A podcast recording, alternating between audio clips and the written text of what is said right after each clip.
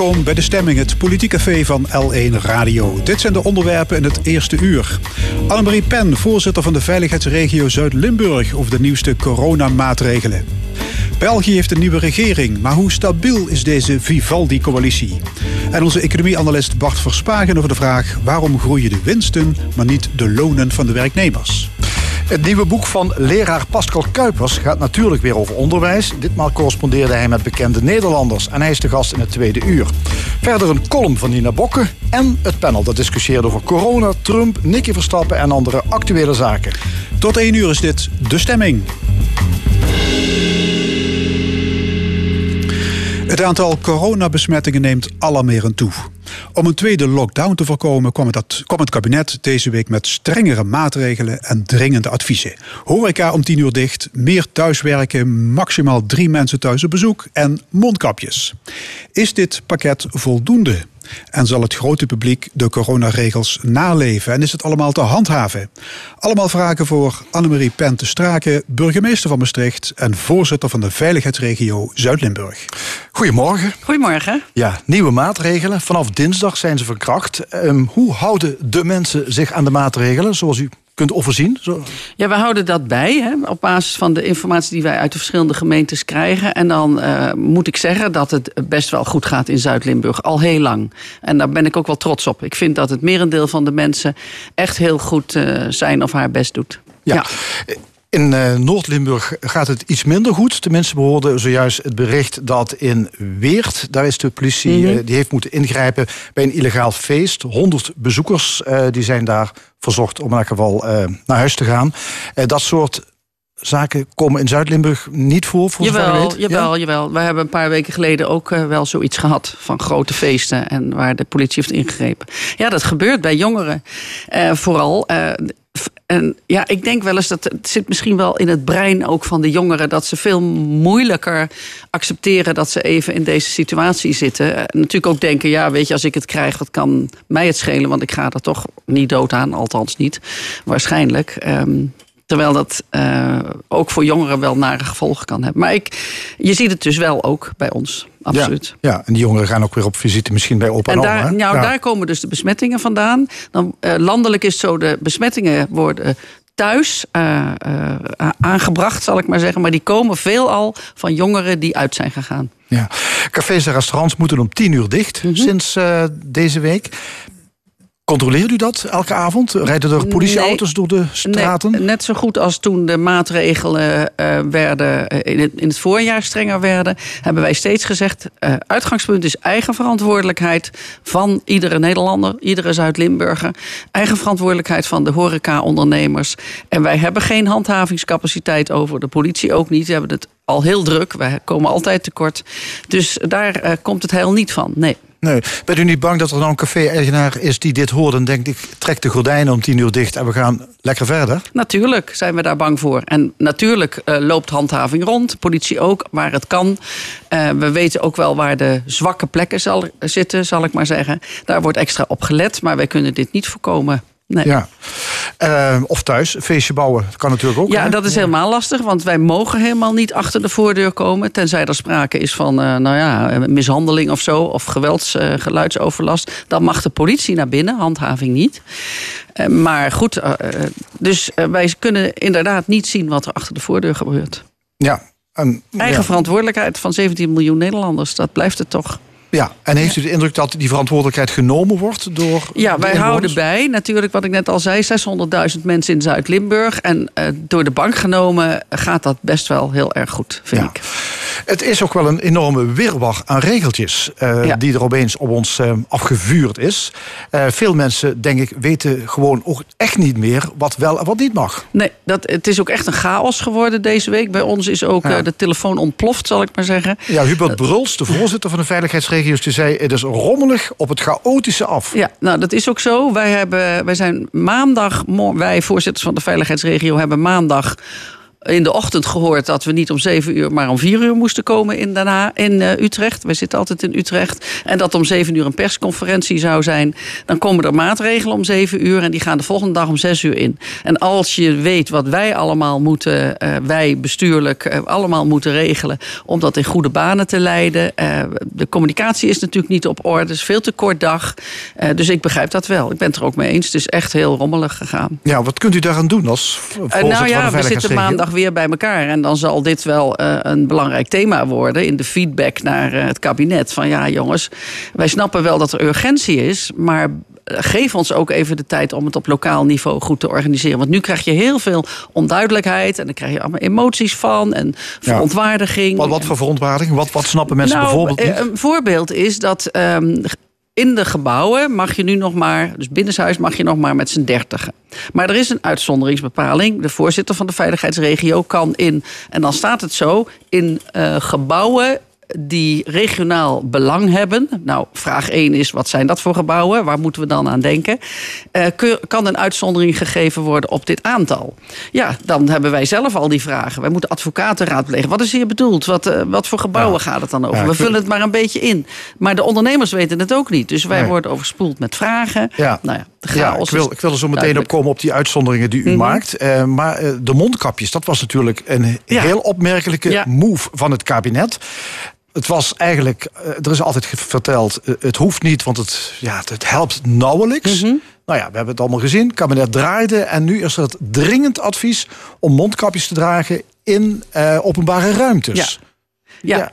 Ja, dat klopt. Dat, maar dat is de, als je het gevolgd hebt afgelopen week, dat is echt een politieke beslissing. En dat vind ik bezwaarlijk. Dat als het gaat om de vraag wat is nu in het belang van onze gezondheid, dat we dan de adviezen van politici moeten volgen die strijden met die van de deskundigen. Dat vind ik wel lastig. Ja, want het is uh, nu ook chaos in de zin van als je nu naar de supermarkt gaat, lopen er enkele mensen met een mondkapje. Ja. Maar de meeste niet. Nee. Uh, dus wat, wat, moet je ermee? Nou, bij ons is het gewoon helemaal niet gebruik. In het Westen is dat al wel gebruikelijk. Dus bij ons uh, zal dat misschien ook wel beter worden opgevolgd... nu het een dringend advies is. Want uh, dat, ja, dat is wel belangrijk.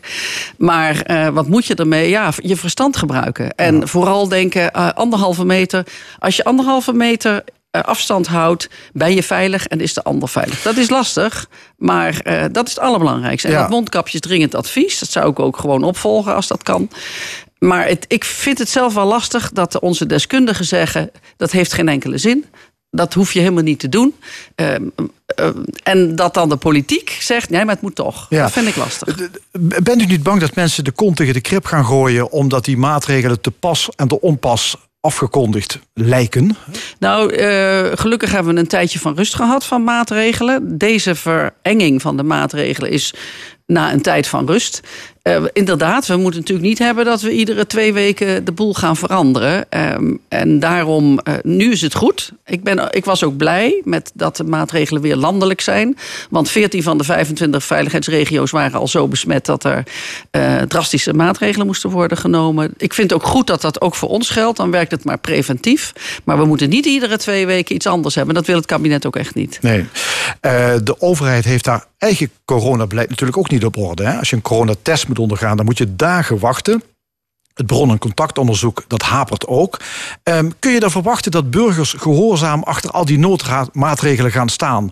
Terwijl ze zien ja, dat, dat die overheid uh, ja, ik, klaar is. Nou, ik kan ter geruststelling uh, zeggen dat ik gisteren gehoord heb van onze directeur uh, van de, de GGD. dat het bij ons ongeveer op orde is. Dus dat we weer terug zijn in de situatie. Je maakt een afspraak, je wordt getest binnen een dag en binnen 24 uur heb je de uitslag. Dus voor Zuid-Limburg gaat het weer helemaal de goede kant op. Maar het helpt allemaal niet. Aan de andere kant, de problematiek rond de laboratoria en de testmaterialen. Uh, staan los van de maatregelen die getroffen moeten worden. Dat zijn echt twee verschillende sporen. Het ene is om te voorkomen dat er verdere besmettingen plaatsvinden. Dat is, gaat via de lijn van de zorg. En al die andere dingen staan daar los van. Moeten elkaar versterken natuurlijk. Ja, maar ja, als het beeld is, de overheid weet het zelf Klopt. ook niet en doet maar wat. En er komen allemaal maatregelen die misschien ja. Uh, strijdig zijn, maar wat eerder gezegd werd. Dat helpt misschien niet. Dat ben ik helemaal, helemaal met je eens. Kijk, en we, aan de andere kant zeg ik, ja, dames en heren, we zitten wel in een crisis. En we een crisis van een zodanige orde als we nog nooit hebben meegemaakt. Niemand van ons. En wees ook een beetje gewoon verstandig en houd je rustig. Doe gewoon die anderhalve meter. Volg die maatregelen op. En uh, probeer het mopperen even buiten de deur te houden. Want dat helpt gewoon niet. Je ziet hoe, als er heel veel gemopperd wordt in Den Haag, worden er beslissingen genomen waarvan onze deskundigen zeggen: Nou, ik weet niet of dat nou zo zinvol is. Dat moeten we ook niet hebben. Dus uh, hou op met mopperen. even volhouden, toch, ja. alsjeblieft. Ja, mopperen toch nog even door hier. Ja. Want, want, want, er mogen maximaal 30 mensen in een ruimte samenkomen. U zei het al. Maar er zijn onze uitzonderingen. bijvoorbeeld voor de theaters. Ook in, hier in de regio. daar mogen meer dan 30 mensen naar binnen. Waarom? Ja, dat is die uitzonderingsbepaling. Omdat het kabinet heeft bedacht dat uh, het, we moeten voorkomen dat al te veel ondernemers, met name in de culturele sector, geraakt worden door deze uh, maatregel. En het blijft natuurlijk staan dat ze allemaal corona proof het moeten inregelen. En uh, daarom mogen uh, ja, theaters, uh, de congrescentra, poppodia mogen ontheven worden van de regel. Maar dan moeten ze nog steeds wel laten zien dat ze het helemaal coronaproof doen. Dat ja. wel. Ligt het dan niet voor de hand dat voetbalstadions, dat daar ook meer dan 30, dat, dat daar ook mensen naar binnen mogen? Dan mogen nu helemaal geen mensen naar Mag, binnen. Nee, dat, terwijl dat is half in de, in de buitenlucht. Uh, ja. dat, nou waarom, kijk, waarom om, daar niet? Omdat, uh, uh, ja, daar zitten dan redeneringen achter. En als je mij vraagt naar de logica, zeg ik meteen... het is niet allemaal even logisch. De bedoeling is wel dat door de maatregelen... minder mensen op een kluitje komen te zitten. Bij de sport, binnen of buiten zijn veel supporters en die zitten op een kluitje. En ik kijk naar de, naar de ik wou zeggen Amstel Gold Race, verkeerd voorbeeld, naar de, de Tour de France. Uh, uh, alle mensen op een kluitje buiten. Ja, dat, dat mag echt niet meer in deze uh, situatie. Ja. En in een theater, die zijn dat ook gewend. Je hebt een routing, je wordt rustig naar je plaats gebracht, je zit daar, je schreeuwt daar niet. Je, ja, dat zijn allemaal um, ja, manieren. De, de emoties zijn wat, zijn wat dat is allemaal beperkt. van binnen die ja. emoties. Maar Hubert Bruls, daar is hij weer, hè, voorzitter ja. van de, gezamenlijke veiligheidsregio's, die stoort zich aan de uitvoering. Hij zegt: um, het lijkt er wel op of, of, we, of, of de, het hele coronabeleid of dat elitaire trekjes krijgt. Hè? Wel de theaters, maar niet de voetballers. Ja, dat, dat, nou, dat, dat is ook echt iets om op te letten voor het kabinet. Dat, uh, dat ben ik helemaal met hem eens. Maar deze kan ik nog uitleggen, juist om wat ik net zei. Bij uh, sportsupporters wordt er heel veel bovenop elkaar geschreeuwd. En in de theaters gebeurt dat niet. Een poppodium mag ook absoluut geen schreeuwdingen organiseren. Dan, schreeuwdingen? Nou ja, lekker uh, een, een danceparty, dat mag dus niet. Het gaat echt om wat doe je in dat gebouw? Of wat doe je buiten? Ja. En bij sport is het nu eenmaal Um, niet te doen om te voorkomen dat mensen de verkeerde dingen doen. Dus ja, ik snap hem wel, maar ook we moeten natuurlijk wel oppassen dat dit niet een soort elitair beleid wordt. Dat ja. is het nog niet, maar daar moeten we ja, wel voor oppassen. In, in, de gemeente Landgraaf uh, zijn plannen om een grote kermis te organiseren op het megalandterrein. Kan dat? Um, nou, kermis mag. Uh, maar dan moet je dus wel de doorstroomregels volgen. Dat betekent dat je terrein in de hand moet hebben. Dat je precies moet weten hoeveel mensen daarop zijn, op mogen komen.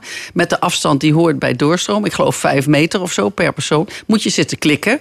Hoeveel mensen zijn er nu? Uh, en oh, nu zijn er genoeg, dan moet die dicht, mag er niemand meer in. Dat is een enorme operatie. Of dat gaat lukken, is een tweede, maar het kan wel. Ja, terwijl heel veel buurt- en dorpskermissen afgelast zijn. Ja, omdat de organisatie zegt, ja, dat krijg ik helemaal niet geregeld. Dan moet je echt veel geld en mensen hebben om dat goed te organiseren. Dat geldt natuurlijk dadelijk ook voor kerstmarkten en zo. Dat, dat wordt redelijk onmogelijk als je niet bakken vol geld hebt om het allemaal uh, goed te organiseren. Ja, en, en, en uh, zal maar zeggen, grote carnavalsevenementen? Nou ja, dat, dat hebben, we hebben net vanuit de veiligheidsregio gisteren, geloof ik, een persbericht uitgestuurd over hoe wij dat zien. Evenementen als optochten, het Oetropen, het Incheten, uh, Max Overdrag. Al die evenementen, ja, die, die kun je misschien als organisatie zelf wel goed regelen. Met anderhalve meter en zo. Maar die zijn zo aantrekkelijk voor carnavalvierend publiek. Dat de burgemeester zegt: ja, allemaal leuk en aardig, maar ik kan het niet handhaven. Dus je krijgt geen vergunning. Ja, u, voert dit beleid allemaal uit als veiligheidsregio. Uh, dat is eigenlijk wel iets, iets heel bijzonders. Hè? Dat die veiligheidsregio die is ooit bedacht een aantal jaren geleden... om politie, brandweer, ambulancezorg... om die goed te regelen. Omdat mhm. we in de gaten hadden, een ramp die concentreert zich niet op één gemeente. Die trekt zich niks van die grenzen aan. We hebben de veiligheidsregio bedacht. Uh, maar nu lijkt het wel of die veiligheidsregio enorm veel macht heeft gekregen. Ja, dat klopt. Uh, de wet op de veiligheidsregio geeft die commandostructuur aan. De voorzitter is benoemd door de minister. Uh, de, dus dat is, dat is al de lijn die er is. En niemand had natuurlijk bedacht dat we ooit een zo langdurige crisis zouden hebben. En normaal gesproken, als je watersnood hebt of je hebt uh, mond- en klauwzeer uitbraak, dat is kortdurende crisis, regio-overschrijdend of gemeente-overschrijdend. En dan is het goed dat je even een strakke structuur hebt. Niemand had bedacht dat dit zo lang zou gaan duren. Dus ik snap ook heel goed dat gemeenteraden onderhand denken: ja, hallo, wanneer komen wij nog eens aan de beurt om er iets van te vinden? Daar is die COVID-wet voor bedoeld. Nou, dat is een redelijk dramatisch proces, zoals jullie weten waarschijnlijk. Allemaal eh, ontwerpen die gaan weer de, de prullenbak in. En nu komt hij uh, gisteren in het kabinet geweest, volgende week in de Tweede Kamer. En ik hoop gauw, uh, ik hoop dat dat nu gauw tot een eind komt. Want ik vind wel. Heeft die veiligheidsregio niet veel te veel macht op dit moment? Ja, dat zou je best kunnen vinden. Maar deze structuur is zo. En voor mij mag het anders hoor. Het maakt mij niet uit of ik dat doe of iemand anders of een gemeenteraad. Maar het moet nu gebeuren. Dit is de wet nu. En dat wij een nieuwe wet krijgen, een soort noodwet, vind ik prima. Want uh, je wil het natuurlijk zo doen dat het zoveel mogelijk draagvlak heeft in de samenleving. Ik wil geen dingen doen waarvan heel Zuid-Limburg denkt: ja, wat zit jij nou te doen? Dat, ja, want er is ook geen democratische controle natuurlijk. Er is geen veiligheidsraad, parlement. Ja, maar dat vind ik in tijden van crisis, een kortdurende crisis, juist goed. Want dan gaat het niet werken als alle politici mee gaan praten. Dat moeten we niet hebben. Maar er is wel een grens aan. En ik vind dat die grens wel bereikt is. We moeten nu, juist omdat het nu gaat over crisis die erbij komen. Hè, we moeten het virus bestrijden. Maar we moeten ook zorgen dat de ondernemers in de lucht blijven. De, de cultuur kan doorgaan. Um, de, de, horeca kan doorgaan. En dat zijn wel. De, en hoe, hoe regel je het verkeer in je stadje of je dorp? Ik vind wel dat bewoners daarbij betrokken moeten dus worden. Het, het moet weer terug naar de gemeente. Eh, tot op zekere hoogte wel, ja. Niet alles. Want op een gegeven moment moet er iemand de knoop kunnen doorhakken. Als die maatregelen worden afgekondigd, moet er wel één iemand zijn die uh, in die regio die zorgt dat dat ook zo nageleefd wordt. Dat kun je niet aan de burgers overlaten, want dan krijg je dus, ja, ik doe, ik doe wel mee, ik doe niet mee en ik ben boos en ik ben dat tegen. Dat helpt niet uh, in crisistijd. En daar zitten we nog even in. Ja, daar zitten we zeker nog een tijd in. Oké, okay. dank u wel. Annemarie Pen, uh, voorzitter van de Veiligheidsregio Zuid-Limburg. Zo dadelijk in de stemming onze economieanalist Bart Verspagen. Hij bespreekt twee recent verschenen boeken, onder meer Fantoomgroei. Maar eerst Neil Young met een ode aan zijn gestorven hond. Het is per slotverrekening Werelddierendag. Van het album Harvest Moon is dit Old King.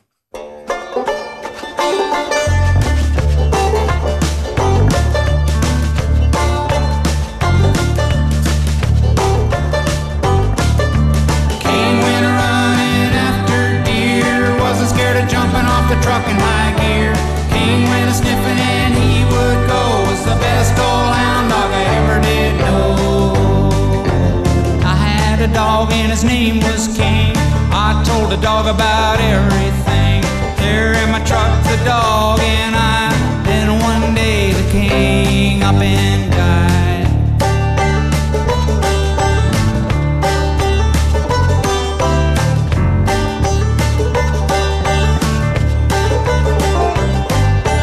Then I thought about the times we had. Once when I kicked him when he was bad. Old King sure meant a lot to me, but that hound dog is history.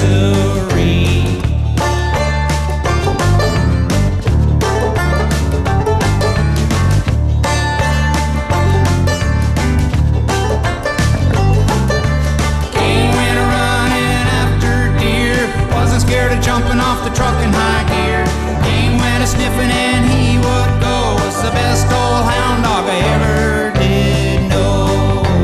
That old king was a friend of mine. Never knew a dog that was half as fine.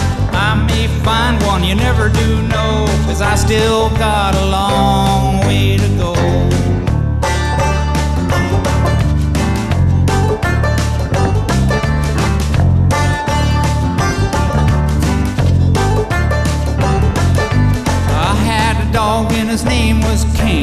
I told the dog about everything. Old King sure meant a lot to me, but that hound dog is history.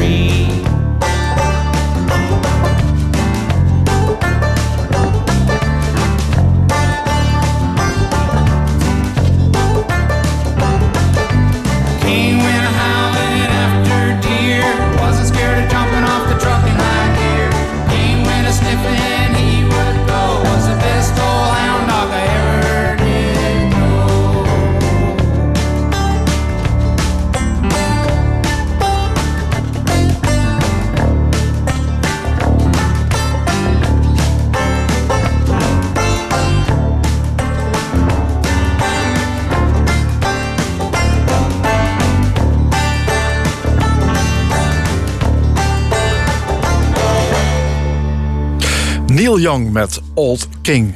En dit is De Stemming. Politiek, cultuur en economie op L1 Radio. De Analist.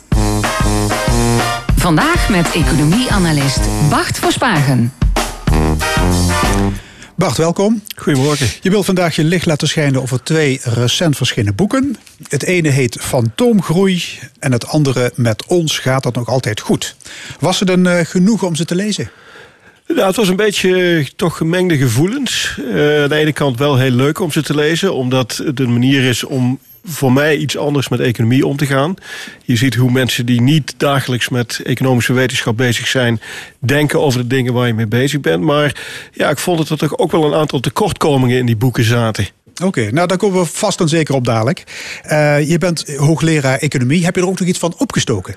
Ja, toch vooral dat, uh, dat verhaal dat uh, je ziet hoe mensen die niet met die economie bezig zijn, daarover gaan denken. Wat ze uit die trends halen waar wij dagelijks mee bezig zijn op een hele technische manier. Dus je, je, je ziet hoe dat ingrijpt in het levens van mensen en hoe ze daar mee bezig gaan. Ja, laten we beginnen met uh, Fantoomgroei, geschreven door Sander Heijnen en Hendrik Noten. Die zitten in 2018 ergens in een café en die verbazen zich over een grafiekje van de Rabobank. Wat laat die grafiek zien? Ja, die grafiek die laat zien dat uh, de economie van Nederland, maar ook van Europa, van de wereld eigenlijk, uh, de laatste 40 jaar gegroeid is. En dat meet je dan door het BBP, het bruto binnenlands product. Maar de inkomens van huishoudens, die zijn eigenlijk nauwelijks gegroeid. En dat is een tegenstelling. En die tegenstelling is eigenlijk waar het hele boek over gaat. Dus ja, uh, de inkomens van mensen groeien niet, de economie groeit wel. Hoe kan dat? Ja, ja, dan kun je afvragen wie heeft dan de afgelopen 40 jaar wel geprofiteerd van die economische groei? Ja, dat Als het niet terecht is gekomen bij de huishoudens, waar dan wel? Dat is vooral terechtgekomen bij de bedrijven. En het gaat dus eigenlijk over uh, verdeling. En dan om te beginnen over de verdeling van die economische groei tussen de winsten van de bedrijven en de lonen die de meeste mensen verdienen, omdat de meeste mensen hun inkomen trekken uit, uh, uit lonen. Ja, je ziet dus een enorme tweedeling, een scheefgroei. En zij dachten bij dat glas bier, ja, hoe kan dat? Hoe is dit mogelijk? Waarom accepteren we dit? En wat zegt dit over onze samenleving? Terechte vragen. Dat zijn hele terechte vragen, want het gaat eigenlijk over verdeling. Onze economie produceert eh, een heleboel welvaart, inkomen, uh, middelen om van te leven. Maar de verdeling daarvan die is uh, ongelijk. En die is de laatste 40 jaar alleen maar ongelijker geworden. En dat is dus een hele terechte en relevante vraag. Ze kreeg notabene gelijk van premier Rutte. Want die zei een tijdje geleden... het enige wat echt stijgt zijn de salarissen voor de topmannen. Niet de cao's. Ik vind dat onacceptabel de leider van de VVD. Ja, dat is eigenlijk toch ook wel een beetje ironisch. Want uh, ja, Rutte als heel flexibel politicus... die heeft er juist voor gezorgd... en zijn partij heeft er juist voor gezorgd... dat dit uh, gebeurd is. Dus om dan op een gegeven moment uh, zo'n uitspraak te doen... ja, dat denk ik toch dat het vooral iets mm. is voor de bühne uh, als de verkiezingen eraan komen. Ja, Oké. Okay. Bart, waarom zijn de bedrijfswinsten de afgelopen jaren zo fors gestegen? Ja, dat komt dus eigenlijk vooral doordat die lonen niet uh, gegroeid zijn. Uh, we hebben de laatste 40 jaar eigenlijk een beleid gehad in Nederland van loonmatiging. Omdat de bedrijven in de jaren 70 in de problemen kwamen, hebben we met z'n allen afgesproken in Nederland, vakbonden, werkgevers, het kabinet, iedereen heeft afgesproken dat we die lonen gaan matigen. En we zijn er eigenlijk nooit meer uitgekomen. Dus ja, als je de lonen langzaam laat groeien en de economie groeit toch door, die bedrijven blijven toch hun afzet in het buitenland hebben, dan groeien de winsten natuurlijk. Ja. Maar in het boek wordt ook gewezen op het aandeelhouderskapitalisme. Wat, wat is dat? Ja, dat, dat aandeelhouders, aandeelhouderskapitalisme... dat is eigenlijk een manier waarop bedrijven... steeds meer mogelijkheden hebben gekregen... om, uh, om hun uh, winsten te verhogen. Uh, je ziet dat met ja, van, die, van die fondsen die bedrijven opkopen. Je ziet het bij overnames, V&D, HEMA hebben we het gezien. Fondsen die bedrijven opkopen, proberen om als aandeelhouder heel snel de winst van die bedrijven omhoog te krikken en vervolgens ze weer van de hand doen. Maar intussen ja, zijn die bedrijven min of meer uitgezogen en uh, kunnen ze niet meer verder zoals ze dat gewend ja, waren. Is dat private equity?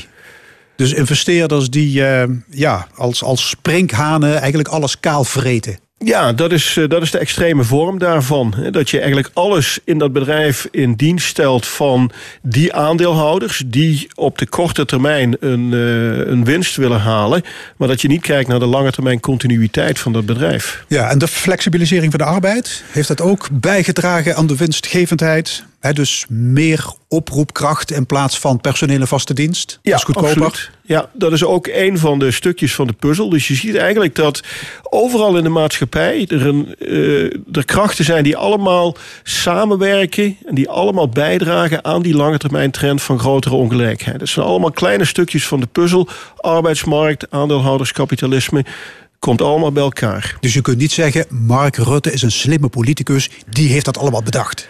Nee, het is niet zo dat uh, er één iemand is die als een spin in dat web zit en die dat allemaal bedenkt en aanstuurt. Het is eigenlijk een lange termijn ontwikkeling van lange termijn trends, zoals technologie.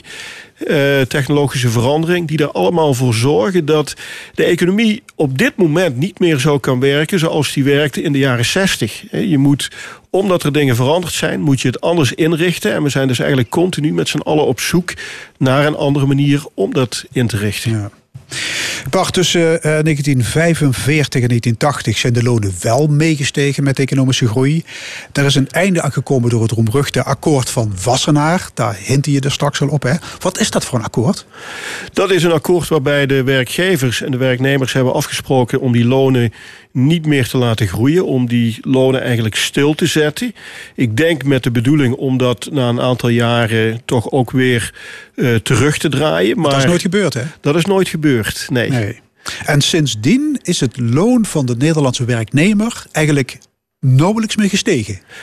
Het is wel wat gestegen, maar het is veel minder gestegen dan die winsten. En je kunt dus kijken naar de totale lonen die we uitbetalen in Nederland als aandeel van dat BBP, bruto binnenlands product.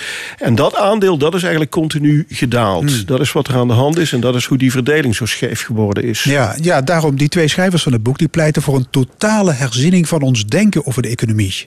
Ze zeggen we moeten af van cijfers en tabellen, we moeten af van dat bruto binnenlands product, hè, dat BBP. Economie is geen exacte wetenschap. Wat vind je ervan?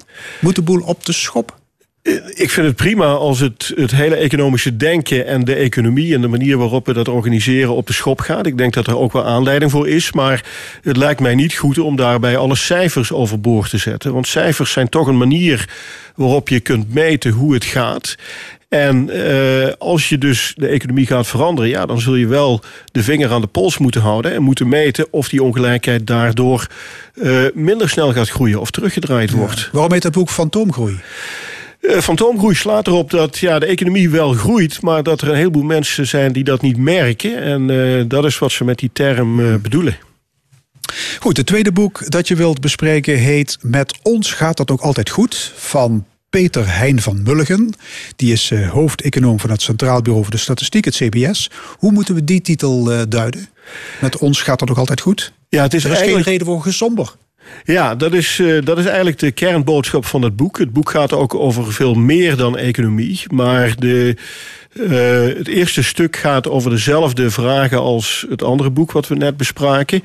Uh, en de centrale boodschap van dat boek van Vermulligen is eigenlijk dat, hoewel mensen het idee hebben dat het slecht gaat met Nederland, als je naar de cijfers kijkt, en dat zijn dan wel vaak cijfers die van het CBS komen, waar hij dus de hoofdeconoom is.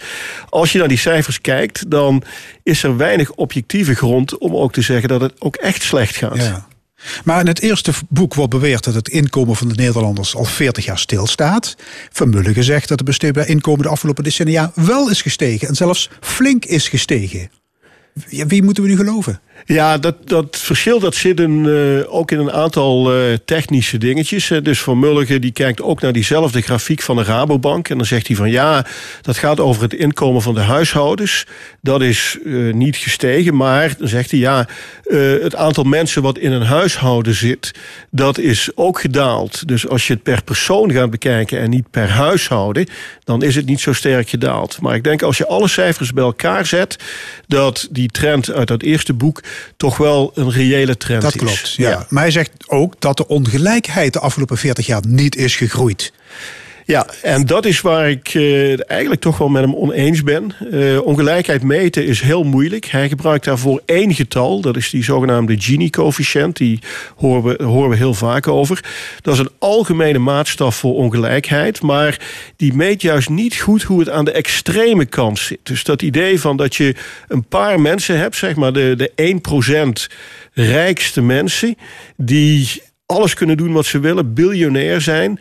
Uh, en de 99% van mensen die daar ontzettend op uh, achterloopt. En ik denk dat dat aspect van ongelijkheid, dat is wat mensen stoort. Dat is wat voor mensen in het oog springt. En waarmee ze ja, wat een voedingsbodem voor die ontevredenheid is. En dat meet je nou juist niet door die Gini-coëfficiënt. Daar heb je andere maatstaven voor nodig. En die gebruikt hij niet. De ondertitel van zijn boek is uh, Acht sombere mythes over Nederland ontrafeld. Nou, je hebt er dus één, uh, één mythe, slaat hij de plank mis, zeg jij.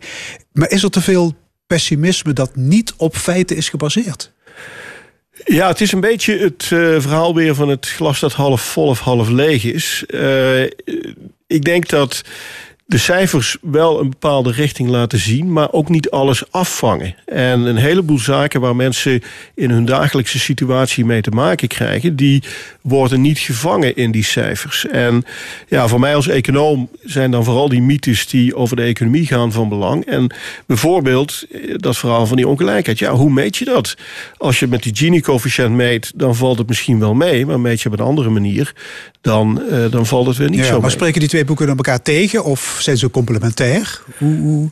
Nou, ze zijn, ze zijn zeker heel leuk om samen te lezen. Maar uh, ze spreken elkaar wel een beetje tegen. Het eerste boek is, is ronduit pessimistisch. En het uh, tweede boek probeert daar juist een optimistische kijk tegenover te zetten. Ja, die Vermulligen die eindigt met een parafrase op Schopenhauer. Het beste moet nog komen. Wat denk jij?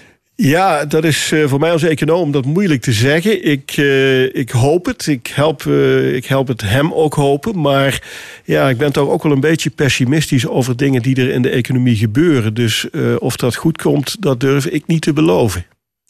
Fantoomgroei is verschenen bij Atlas Contact. En met ons gaat het ook altijd goed bij Prometheus. Welke van de twee zou je iemand cadeau doen?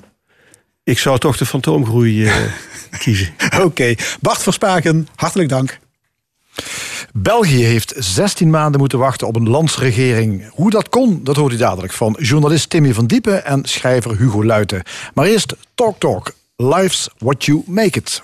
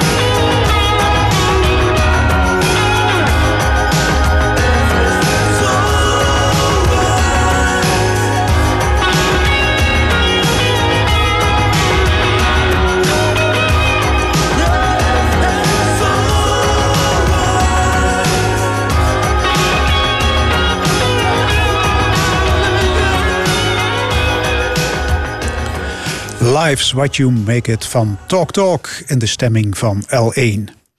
Eindelijk heeft België een nieuwe regering. Na 16 maanden kabinetsformatie, bijna een nieuw record. Wat kwam er uit de bus? Een coalitie van maar liefst zeven partijen. Liberalen, christendemocraten, groenen en socialisten. Maar zonder de twee grootste partijen van Vlaanderen, de N-VA en het Vlaams Belang. Hoe stabiel is deze zogenoemde Vivaldi-coalitie? En zal premier Alexander de Croo erin slagen om de eenheid in zijn land terug te brengen? Aan tafel Timmy van Diepen, politiek redacteur van de krant Het Belang van Limburg... en Hugo Luiten, Nederbelg en schrijver. Ja, welkom allebei. Um, ja, opvallend vanuit Nederlands perspectief is dat het kabinet dat op het trappen poseert, um, dat het heel erg divers oogt.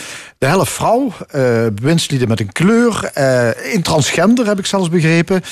Was dat nog een gespreksonderwerp, Timmy van Diepen? Hoe, uh, ja, hoe het kabinet er, hoe, hoe divers het moest uitzien? Ja, ik denk het eigenlijk wel, het was een bewuste keuze, denk ik. Zeker om voor de helft vrouwen uh, te kiezen. Uh, de premier Alexander de Croo heeft een boek geschreven in, uh, een aantal jaar geleden over de eeuw van de vrouw. Ja. Dat, de, dat de vrouw ja, ook de politieke rechten moet krijgen waar ze eigenlijk al, al zo lang ja, recht op hebben. En ik denk dat het een bewuste keuze was van deze ploeg om inderdaad naar een diverse regering te gaan. Zowel vrouw-man als, uh, ja, er zijn ook drie ministers van, uh, van allochtone origine bijvoorbeeld. Uh, er is een transgender, vicepremier, ja, die eerst man was, nu vrouw.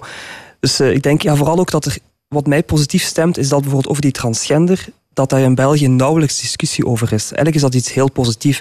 Toont aan hoe tolerant ons land is. Uh, als je ziet naar, uh, of kijkt naar andere landen in Europa, Polen bijvoorbeeld, rond homorechten en zo verder. Um, ja, dan denk ik dat we er echt trots op mogen zijn dat, uh, dat we een regering hebben die zo'n diverse afspiegeling is van de maatschappij. Ja, het is ook een soort statement wat Juist, daar staat. Ja. ja. Uh, Hugo Luiten, de formatie, is die, uh, ja, die duurde heel erg lang. Hè? Het is nog net geen record. Uh, hoeveel dagen was het trouwens precies? Wie heeft geteld? 494, als ik het goed... 494. En de de, de, het record stond op meer dan 500. 541 dagen. Ja. Is dit een gesprek aan de, de keukentafel of aan, ja. aan de toog in België?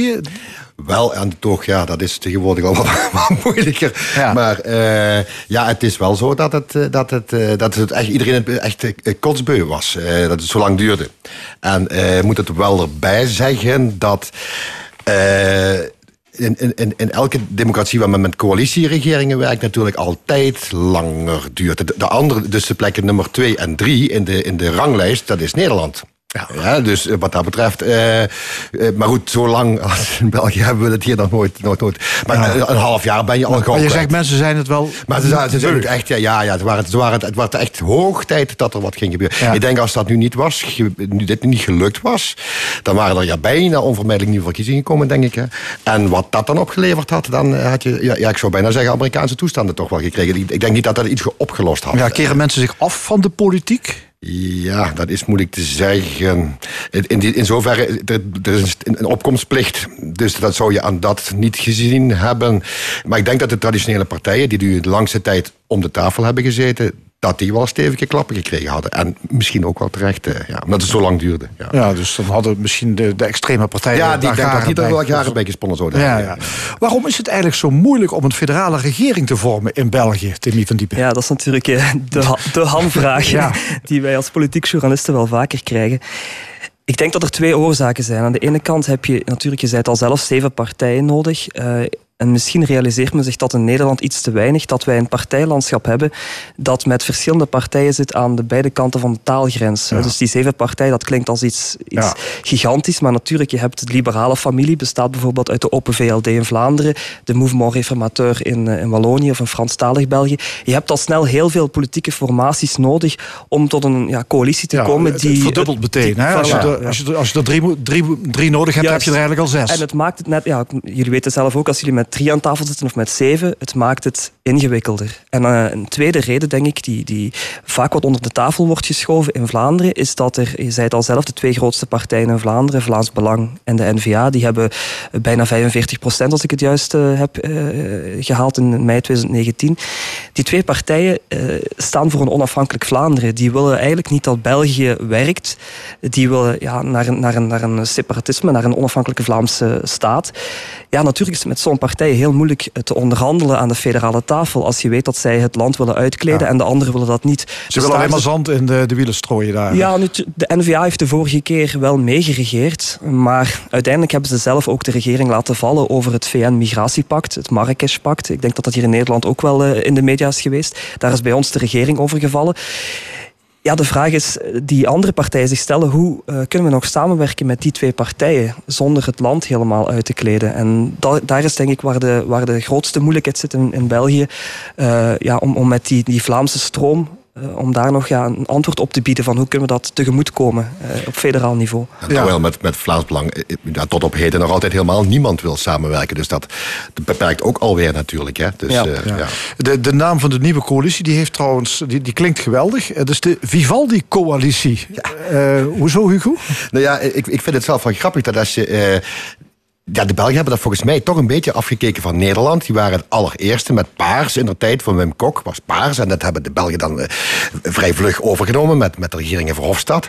En, eh, maar ze zijn daarin veel creatiever dan Nederland in verder gegaan. De, de vorige regering was de Zweedse regering. Naar de kleuren van de, van de Zweedse vlag. En trouwens ook van L1, eh, blauw-geel. Eh, dat had dus te maken met, met de Vlaamse nationalisten die geel hebben als kleur. En de eh, liberalen die, die blauw hebben. En ja, nu ze, en op die tour zijn ze dus doorgegaan. Dus nu is het Vivaldi van vier jaargetijden. Dan is dan eh, blauw is de winter, dat is voor, liber- is voor de liberalen. Groen is het voorjaar, dat is voor de eh, groenen natuurlijk. Rood is de zomer, dat is voor de socialisten. En dan hebben we nog oranje, en dat is voor de christendemocraten. Alleen de Vlaamse overigens, maar goed. dan hebben we de vier seizoenen bij elkaar. Ja, Ja, ja. ze- en zeven partijen. De, nou ja, je hebt ze net opgenoemd. Le- Leidt het niet tot een zoutloos regeerakkoord, Timmy van Diepen? Ja, dat, dat wordt gezegd nu, maar ik, ik vind dat eigenlijk persoonlijk niet. Toen ik het regeerakkoord eh, las, eh, woensdag, 143 pagina's, mooi in beide landstalen eh, geschreven, toen had ik eerder het idee van ehm, de extreme kanten van alle partijen zijn eraf geveild. Dit is een, een centrumakkoord waar denk ik wel heel veel mensen in Vlaanderen en in Franstalig België achter kunnen staan. Er staan geen extreme punten in. Eh, bijvoorbeeld de Groenen die vroegen de, de afschaffing van de bedrijfswagens. dat, dat mensen die eh, van een bedrijf een auto kregen, dat die die moesten inleveren. Dat staat er allemaal niet meer in. Er staat voor ieder wat wils in. En ik denk dat dat net het goede is van een coalitieregering ook. Dat je met zeven aan tafel zit. Dat je ook ja, een centrumakkoord vindt. Dus ja, ik ben gematigd hoopvol. Er zijn eh, signalen die mij, eh, die ook eh, ja, wat, wat minder goed gestemd maken. Maar goed, ik denk dat we die nieuwe regering alle kansen moeten geven om dat akkoord uit te voeren. Ja, en ja, hoe zit het met de draagkracht? We hadden het al over Vlaanderen. Hè. De N-VA, de grootste partij in Vlaanderen. Die zit dus niet in die federale regering. Maar hoe valt dat in Vlaanderen? Want ja, je zei al, 45% heeft gestemd op N-VA of Vlaams Belang. Dus Ja, dat is, dat is de grootste kritiek van die twee partijen, ook van N-VA, Vlaams Belang. Je hoort dat ook bij de eetaflegging van Alexander de Croo, is dat zij zeggen, deze regering heeft geen Vlaamse meerderheid. Dus ze kijken dan naar de, de vier partijen die hier in Vlaanderen in deze regering zitten, en dat klopt. Die hebben met, met hen vier, met eh, de vier samen, hebben ze geen meerderheid in Vlaanderen gehaald. En dat is ze nipt, nipt geen meerderheid, maar dat is wel een. Je voelt dat dat gaat, dat gaat vier jaar lang een punt van kritiek blijven. Maar ik denk dat eenmaal deze regering beleid gaat voeren, dat veel mensen dat ook binnen de kortste keren eh, vergeten gaan zijn. ja, en, en N-VA erbij, dat was echt geen, eh, dat was echt geen, Ja, geen optie meer. Een- een- dit is- kijk, als je uiteindelijk, als, als, maar dat staat nog altijd in, in artikel 1 van hun partijstatuten, dat ze dus België, ja, Ja. dus wij Vlaanderen, Vlaanderen willen af- afschaffen. Ja, aan de andere kant van de telgrens eh, wil men dat niet. Ja, en dan houdt het natuurlijk op. Ze zijn nog heel even, heel ver gekomen met de Partij Socialist in, in, in, in, in Franstalig België. Heel opvallend, want het zijn echt twee complete uitersten.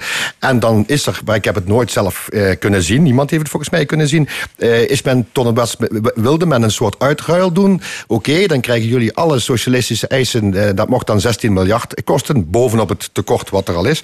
En dan, eh, maar dan krijgen wij in ruil daarvoor krijgen wij een heel hoop autonomie voor, de, voor de gewesten. Dat is uiteindelijk niet doorgegaan, omdat het ja, toch te extreem eh, bleek uiteindelijk. Ja, want want, eh, de toekomst van België, mag je zeggen, is die nou voor vier, voor vier jaar weer veiliggesteld nu de N-VA niet in de regering zit? Ja, het is met horten en stoten dat België blijft voortbestaan. Eh, er werd lang gevreesd voor 2030. Dan bestaat België eh 200 jaar. We hebben ons eh 200 jaar geleden van jullie afgescheiden. Exact vandaag, hè? Exact Ja, vandaag ja, is ja. onafhankelijkheidsvandaag. Eh, en, en er werd lang pessimistisch gedaan of België die die dat, dat jaar wel zou, ha- zou halen. Eh, maar ik denk dat, eh, dat België nog niet zo snel gesplitst zal zijn. Ehm, daar zijn toch iets, eh, iets te veel grendels ingebouwd, iets te veel moeilijkheden. Wat doe je met Brussel bijvoorbeeld? Ik denk niet dat dat, dat voor de nabije wetten in toekomst de weg en zal praktische zijn. bezwaren. Maar, Ja. maar dat is wel de, bedoel, de bedoeling van de NVA. Om natuurlijk om België op te heffen. Dus, en, en dat wil men ja, bereiken. op toch eigenlijk ook op federaal niveau. Daar zouden ze dus toch wel bij willen zitten. Ja, er is binnen die partij oneenigheid hoe je dat precies moet bereiken natuurlijk. Eh, sommigen zeggen, moeten we wel meedoen met dat federaal niveau? Eh, wij zijn een, een, een partij die Vlaamse onafhankelijkheid wil. Verraden we onszelf niet door mee te doen op het federale niveau? Maar aan de andere kant beseffen ze ook wel, als je kijkt naar opiniepeilingen in Vlaanderen, en de vraag wordt gesteld, zijn jullie voor afscheiding, hè, voor de, het onafhankelijk, onafhankelijk Vlaanderen, dat steeds een kwart van de Vlamingen ja antwoordt voor separatisme. En dat eigenlijk drie kwart niet achter die eisen staat. En die partij, de NVA, maar ook Vlaams Belang, beseft heel goed dat die radicale eh, oplossing van we gaan eh, unilateraal naar een, naar een Vlaamse onafhankelijkheid streven en we gaan dat blijven zeggen, dat dat eigenlijk niks oplevert. Dus ze weten dat ze via een gematigde, eh, misschien wel zelfs sluipende weg, eh, zoals Hugo net ook zei, uitruilen met de socialisten om weer iets meer autonomie. En op een bepaald moment geloven ze erin dat, dat die autonomie zo ver gekomen zal zijn dat er gewoon op federaal niveau niets meer overblijft. En dat noemen zij de verdamping eh, van België. Terwijl dan nu door de coronacrisis juist gebleken is dat heel veel mensen zeggen van ja, we hebben het wat overdreven. Al we hebben zeven ministers die bevoegd zijn voor, voor gezondheid. Dat is onhoudbaar in een corona eh, wereldwijde Want er zijn zeven regeringen in België. Ja, ja, ja. Er zijn er al wat crisis die moeten wel aangepakt worden. Je, je zei al de coronacrisis. Je hebt natuurlijk ook de klimaatcrisis. Er is nog wel van alles te verzinnen. 16 maanden lang is er alleen maar een demissionair kabinet geweest. Het heeft uitsluitend op de winkel gepast. Welke gevolgen heeft dat gehad voor België? Want ja, stuurloos? Nee, stuurloos niet. Het is moeilijk te zeggen, denk ik, eh, welke gevolgen dat precies heeft gehad. Maar wat voor mij een probleem was van dat, eh, van dat aftredende kabinet Wilmes, ehm, was dat het... Ja, Sophie Wilmes was natuurlijk de eerste vrouwelijke premier van België, hoera. Eh, maar aan de andere kant was het ook een tweede rangsfiguur. Herinner u, Charles Michel was onze premier. Die is vertrokken naar Europa, Europees president geworden. En uiteindelijk, ja, wie bleef er over in die regering? Dat waren tweede rangsfiguren. En ze hadden toch wat weinig legitimiteit, laat het mij zo zeggen, om die crisis aan te pakken. Je ziet dat hier in Nederland. Mark Rutte, die heeft... Oké, hij krijgt veel kritiek, maar vanuit Vlaanderen wordt daar naar gekeken als wauw, eh, daar staat echt een leider eh, die tenminste een lijn uitzet die wij in Vlaanderen in België niet hebben. En ik denk dat dat het grote probleem was van, eh, van dat demissionaire kabinet. Ja, en er, waren dus ook, ze- er zijn zeven regeringen. Dus eh, als er eentje niet functioneert, dan zijn er nog zes die wel functioneren. Ja, maar goed, zo werkt het dan ook weer niet. Maar eh, ze hebben die, die bevoegdheden in ieder geval opgesplitst, verdeeld. Eh, dus, dus iedereen, dus als je gezondheid hebt, de, de eentje gaat over de, de betaling daarvan, de andere gaat over de uitvoering. Dan heb je er al twee. Nou, en dat bleek ja, heel moeilijk werkbaar. En, en, eh, maar ja, net hebben we hier de, de, burgemeester van Maastricht gehoord. Hier in Nederland is het ook lang niet koek en ei, waar ik altijd over verbaas. Is dat België zegt van ja, en hier, dat land draait vierkant. En terwijl, ja, kijk eens even de grens over. En het gaat daar ook niet zo heel Waar- geweldig. waarom, waarom is die regering er nu wel gekomen? Is er... eh, Ja, ik, ik denk dat ook. Ja, nou, ik vermoed zelf dat eh, eh, eh, ja, de miljarden uit Europa, mits dat die goed geïnvesteerd worden in, in groene eh, eh, eh, projecten en dergelijke, dat die het ook wel iets gemakkelijker maken. Maar nu kijk ik even naar mijn.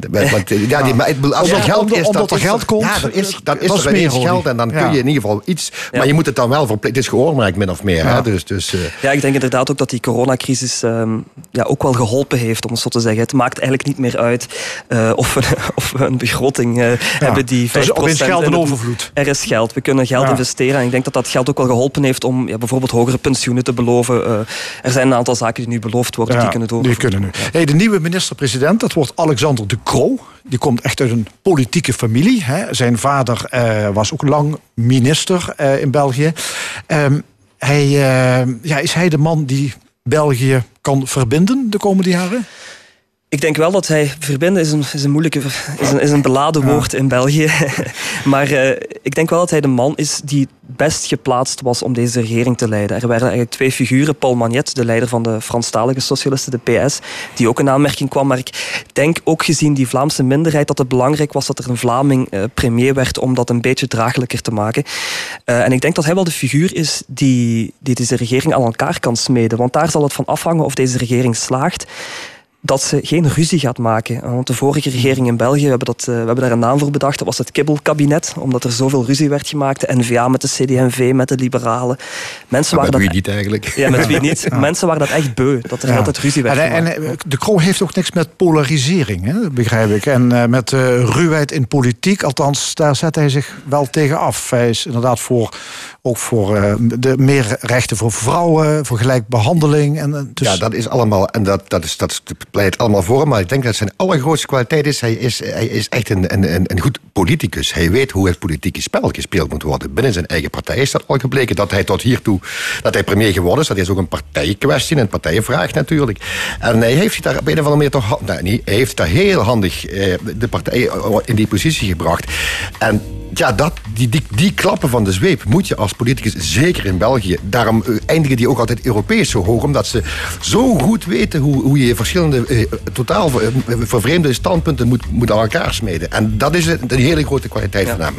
Oké, okay, dank jullie wel. Timmy van Diepen, journalist bij het Belang van Limburg, en Hugo Luiten, schrijver. En zijn nieuwe boek ligt hier op tafel. Gaan we binnenkort ook aandacht aan besteden. Undercover heet dat, zie ik. Ja. Straks in de stemming Pascal Kuipers met zijn nieuwe boek over het onderwijs. Hij interviewde bekende Nederlanders over hun schooltijd. Een column van Nina Bokke en drie oud-Kamerleden gaan in discussie over uiteenlopende actualiteiten. Blijf luisteren, tot zometeen.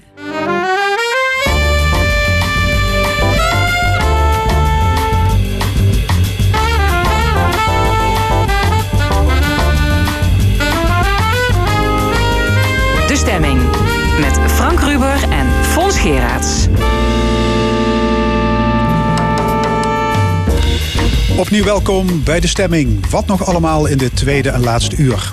Straks discussieert het panel met Monique Quint, Karel Leunissen en Jan de Wet over Trump, corona, Nicky Verstappen en andere actuele zaken. De column van Nina Bokken, maar eerst het onderwijs.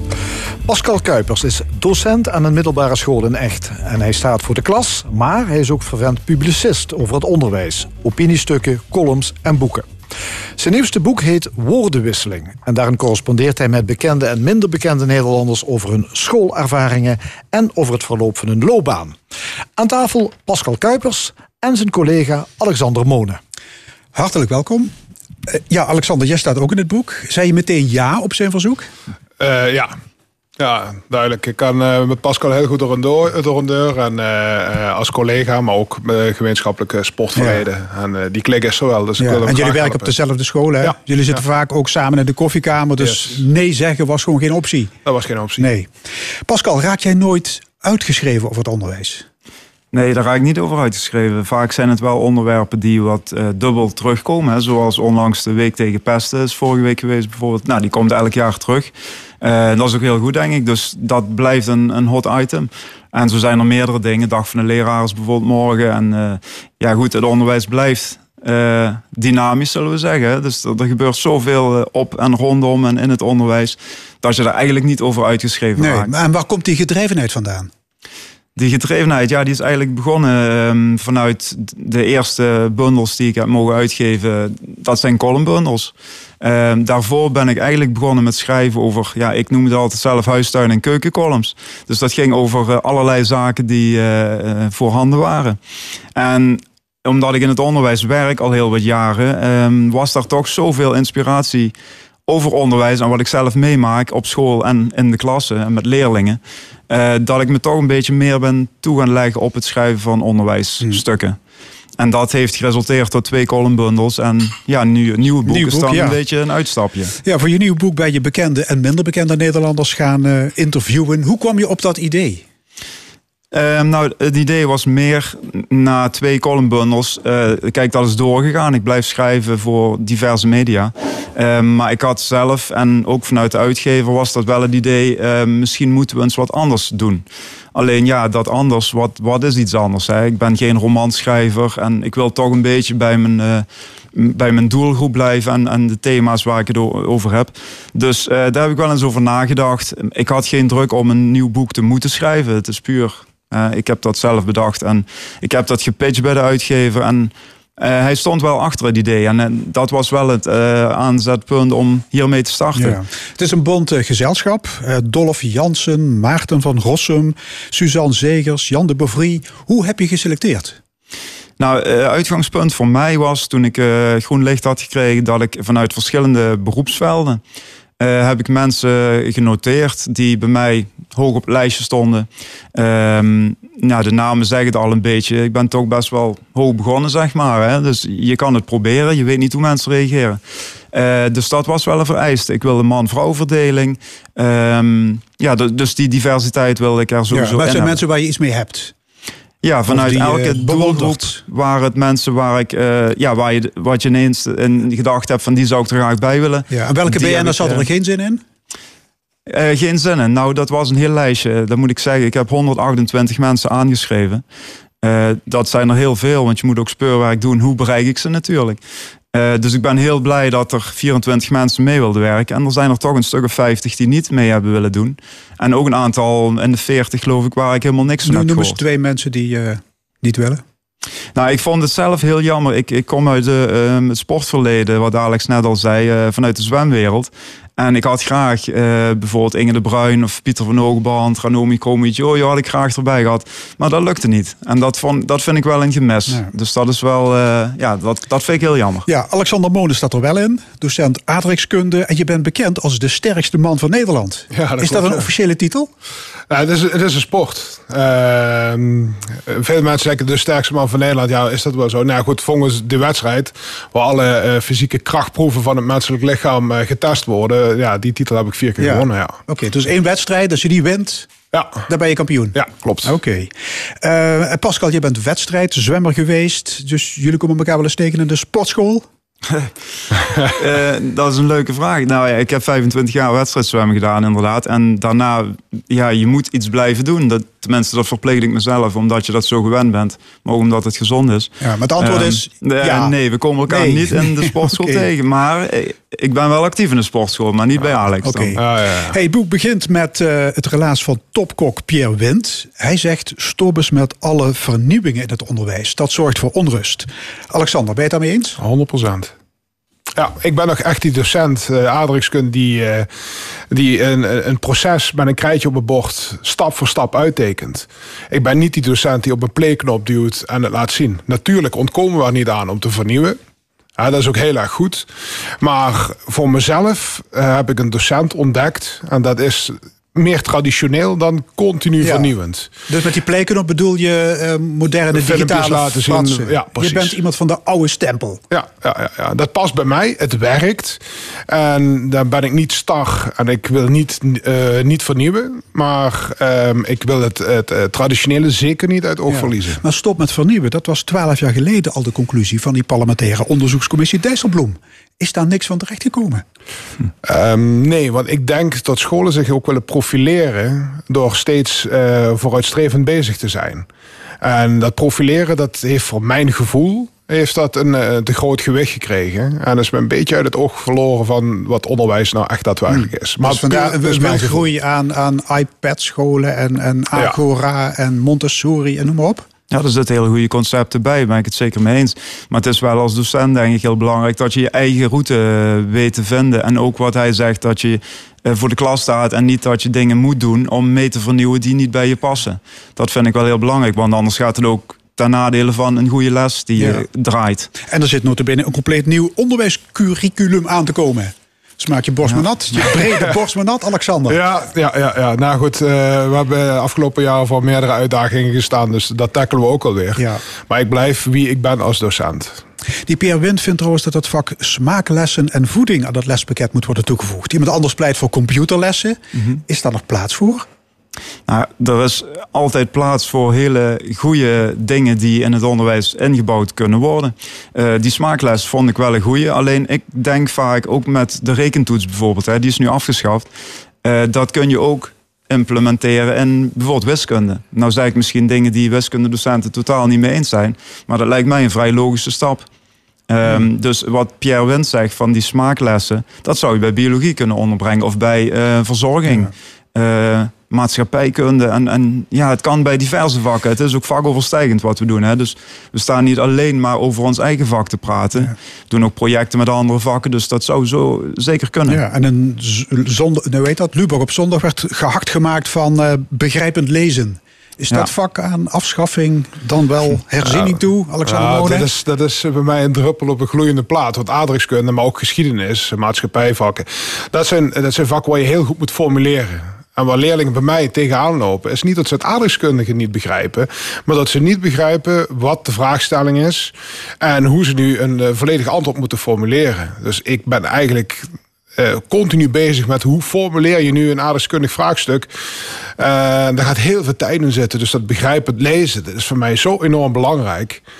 En eh, ja, pak een boek erbij en ontwikkel dat. Eh, dat ja, goed, ik denk dat, dat eh, de generaties van de wat oudere generaties dat die dat steeds meer door willen geven aan, aan, aan de kids. Van nou, Ja. je moest dat vroeger zo doen. En het begrijpen lezen voor ons en de Nederlandse taal is voor ons niet zo'n probleem.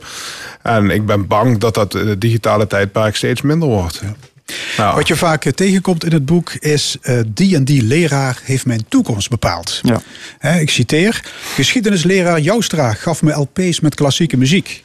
En daar vertelde hij dan over, na de les. Tot op de dag van vandaag denk ik, als ik Schubert hoor... altijd even aan meneer Joustra. Wie van jullie heeft vroeger ook zo'n inspirerende docent gehad? Nou, eh, ik moet eerlijk zeggen, die inspirerende docenten die zijn bij mij in het eh, middelbaar onderwijs niet zozeer aan de orde geweest. Ehm, maar dat is ook weer inspiratie geweest om te kijken hoe je het zelf nu doet. Dat ik niet eh, alleen maar aan mijn lessenaar zit en vanaf daar zeg maar dirigeer wat de kinderen moeten doen. Maar ik wil ook betrokken en actief in de ruimte zijn. En dat zijn wel verschillen die, die ik nu zo doe en die ik toen eh, misschien gemist heb. Maar die voorbeelden zijn er altijd. En is bij mij sowieso naar de verdere opleidingen. Dat mensen toch meer passie voor hun vak hebben. eh, die mij bij zijn gebleven. Ja, dat Alexander, zeker. heb jij iemand waar je met liefde aan terugdenkt? Nou, wat mij vooral bij is gebleven, het gevoel wat ik had bij mensen die mij intrigeerden. De mensen die een, een verhaal konden vertellen waar ik echt, echt helemaal erin zat. En dat heb ik in het onderwijs wel gehad. Ik heb nog een geschiedenisdocent Somers herinneren. Eh, die beste man die kon zo vertellen. Nou, ik zat helemaal in het verhaal en helemaal in die verbeelding. En die bereikte mij echt. Maar zo kan ik ook eh sportleraren in mijn, eh, mijn sportcarrière eh, herinneren. Of sportpersoonlijkheden. En, die, en die, die raakten mij. En dan kun je iets bewegen bij mensen. En dat vind ik heel erg leuk om te doen. En ook misschien wel het mooiste van het, eh van het leraar. Ja, want nu, nu sta je zelf voor de klas. Ja, ja, ja. Heb jij leerlingen geïnspireerd? Of in een bepaalde richting? Ik, ik, ik hoop het. Ik hoop het. Dat zouden de leerlingen zelf moeten vragen. Maar ik, de- ik denk het wel. Want als, als sterkste man van Nederland voor de klas, eh, vooral bij die, die jonge mannen, dan, eh, dat, dat komt wel binnen. Dat Ja. vinden ze mooi. En waar, eh, waar collega's eh, misschien iets harder moeten vechten om, om hun aandacht, die, dat, die connectie te hebben, dan heb ik dat puur en alleen al omdat ze mij een keertje op televisie hebben gezien en een vrachtwagen trekken. Dus ik, ik denk het wel.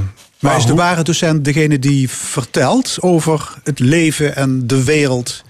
Ja, dat moet je zeker niet onderschatten.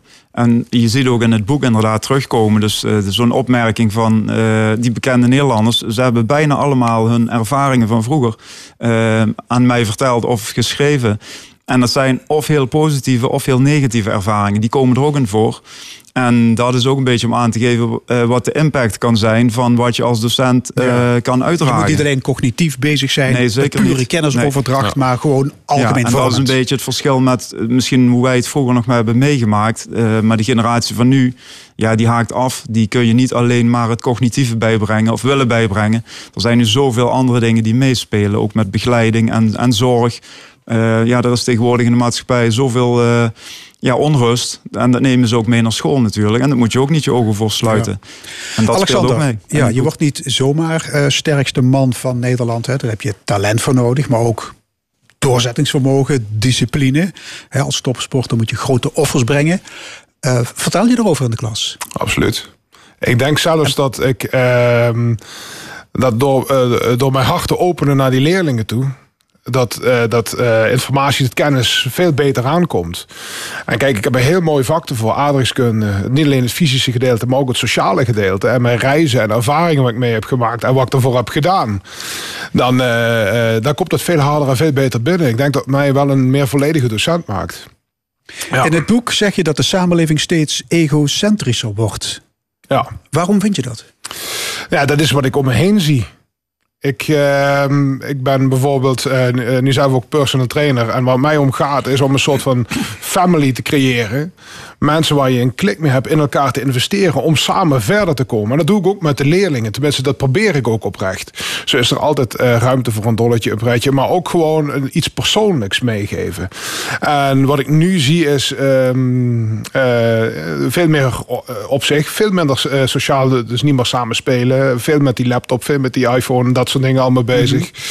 Daar, kom ik, daar kom ik zo meteen nog even terug. Ja. Topsporters die zijn toch ook enorm egocentrisch? Dat, die willen toch ja. goed, goed winnen? Ja, absoluut. De sprinters die duwen elkaar de, de, de hekken in. Ja, dat klopt. En dat is, dat is altijd mijn valkuil geweest in de topsport. En misschien heeft mij, dat, had mij dat nog 5% verder kunnen brengen. Maar voor mij was het, als, als uh, strongman, was het altijd de strijd tegen de gewichten. En als ik 100% uh, gaf, wat ik ook altijd deed, en dat was het resultaat, en iemand staat er boven mij, dan is dat. En dan heb ik respect voor zijn prestaties. Bij mij was het altijd een strijd echt met mezelf. Maar ik weet van mezelf dat qua mindset, als ik wat gemener, wat minder sociaal was geweest, dat ik waarschijnlijk iets extra's uit kunnen halen. Het vak leraar heeft ook een keerzijde. Hè? Werkdruk, uh, veel administratie, matig salaris. Klopt dat of uh, overdrijf ik? Pascal uh, Kuipers. Ja, keerzijde. Nou ja, ik, ik ervaar het onderwijs niet als keerzijde. Uh, ja, het inspireert enorm en ik, ik ga graag naar school, dus dat sowieso niet. Nee, maar je zou de, de hele dag voor een VMBO-klas vol ongeïnteresseerde, uh, keetschoppende pubers moeten staan. Nou, het is vooral de afwisseling die mij heel erg boeit. En die afwisseling zit ook in een dag natuurlijk. Hè, want geen enkele dag is hetzelfde. En je kan niet overal op voorbereid zijn.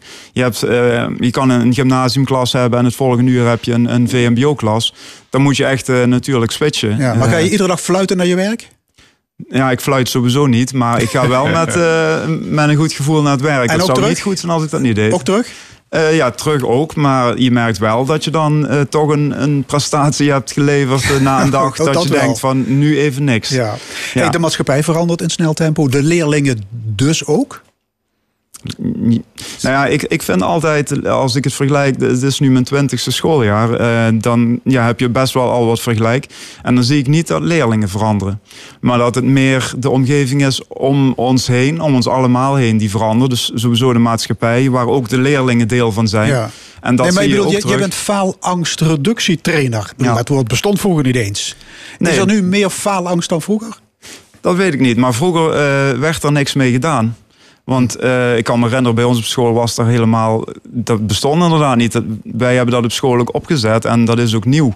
En daar wordt dankbaar gebruik van gemaakt. Dus uh, het is er nu gewoon, dus we kunnen er nu mee aan de slag. En daar zijn heel veel mensen erg tevreden over. En dat, uh, ja, dat geeft wel een goed gevoel. Had jij vroeger behoefte aan een faalangstreductietrainer, Alexander Mone? Nee, maar dit is wel iets waar ik wel echt volledig achter sta. Kijk, um, ik hou niet uh, van stereotypering en stempeltjes op mensen drukken uh, om maar innovatief bezig te zijn. Maar ik zie wel echt leerlingen die echt worstelen. Gewoon puur omdat er een toets aankomt. Nou ja, vroeger waren die er ook, maar werd er niets mee gedaan. En nou ja, als, als uh, bijvoorbeeld Pascal de, ze dan de tools kan geven om beter en zelfvertrouwen bij te brengen. Ja, ja maar ook ja, gewoon het beste uit zichzelf te halen. Ja, dan is het, dan is het gewoon deel van het onderwijs. Want dat, we zijn mensen, mensen en daarom uh, hoort dit er ook bij. Ja. Alexander, je had het net over smartphones. Hè? Ieder, iedere leerling heeft tegenwoordig zo'n zo'n ding. Wat is het effect daarvan? Ja, ik vind dat uh, ja, gewoon het, het, het hele kind zijn, het, het, het leuke, het onbezorgde, het, het samen zijn, dat, dat, dat gaat er een beetje aan. Want ze zitten een beetje gevangen in die. Te veel te turen telefoon. op die schermpjes. Ja, ze in de, in de, in de pauze ziet, dan zijn allemaal telefoonzombies. Ja. Is de aandachtspannen ook korter? Is de concentratie minder? Ehm, zodra ze dat in de handen hebben, wel. Een fatsoenlijke conversatie zit er niet in, omdat ze continu maar naar het, uh, naar het schermpje getrokken worden. Maar gewoon eens gewoon een bal buiten en met elkaar spelen, dingen doen. eh, Ja, dat, ja, dat zie je En meer. vind je dat daar meer tegen opgetreden zou moeten worden? Ja, maar je ontkomt er niet aan. Uh, ik bedoel, ja, die druk is zo groot, die- die verleiding is zo groot. Het, het komt uit, eh, vanuit alle hoeken uit de maatschappij. En dat, ik weet niet of je daar echt iets aan kan doen. En Bovendien, iedere fout van de docent staat in no time op Instagram. Ja. Ben je, Ja. daar, ben je daar beducht voor? Nou, ja, kijk, het, er zijn natuurlijk wel regels over het uh, smartphonegebruik in, uh, in de lokalen. En uh, als dat gedaan wordt, dan is het ook iets als een privacy, uh, privacyrecht. Dus daar krijg je er ook problemen mee. Maar ehm, ja, het zou niet voor het eerst zijn dat, eh, dat er een docent eh, ja, vastgelegd wordt. Ja. Ja, en we hebben een voorbeeldfunctie, dus we moeten toch een beetje uitdragen dat wij geen gekke dingen doen of zeggen voor de klas. En want voor je het weet sta je ook in een boek over twintig jaar misschien hè, wat jij hebt gezegd of gedaan. En, eh, Het vervelende is dat altijd een momentopname is, dat ze het hele plaatje niet zien. eh, En wat voor iets eh, en hoe, hoe dat afgespeeld wordt. Ja. ja, en in ook- deze tijd van corona moet, moeten jullie fysiek onderwijs verzorgen. En eh, hoe heet het? Afstandsonderwijs voor de thuiszitters. Is dat allemaal te doen? Ja, bij mijn vak, ik geef dus eh, tekenen en, en beeldende vorming. eh, dan is het niet, ja, het is te doen dat je aan je plaats blijft zitten aan je bureau.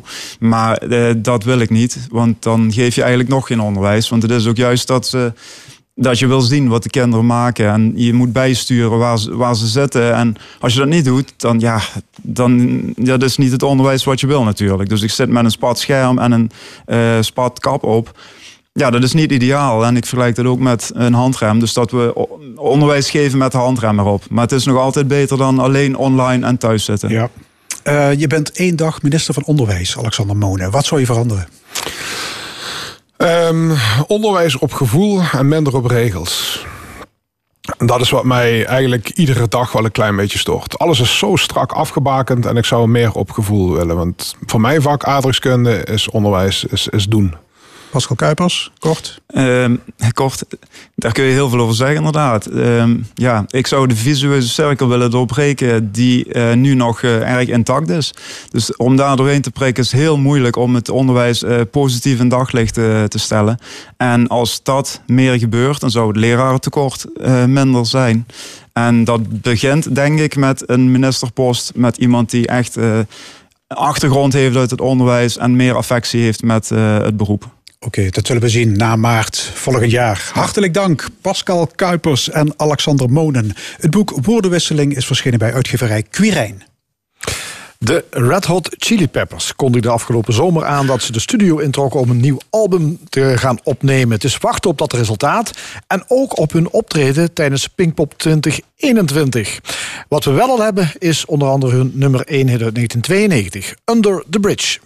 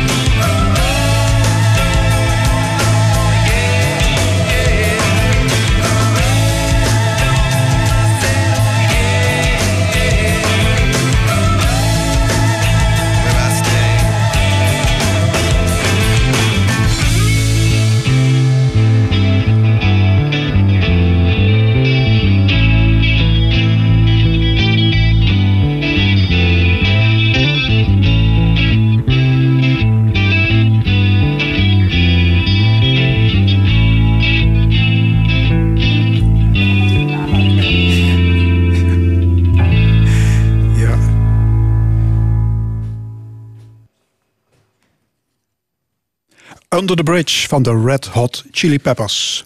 Zometeen zullen drie Limburgse ex-Kamerleden aanschuiven voor het discussiepanel. Maar eerst de column van de week.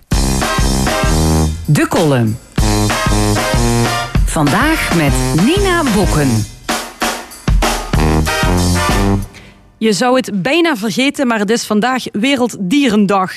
En als één groep te dupe is in deze tijd, dan zijn het wel beesten.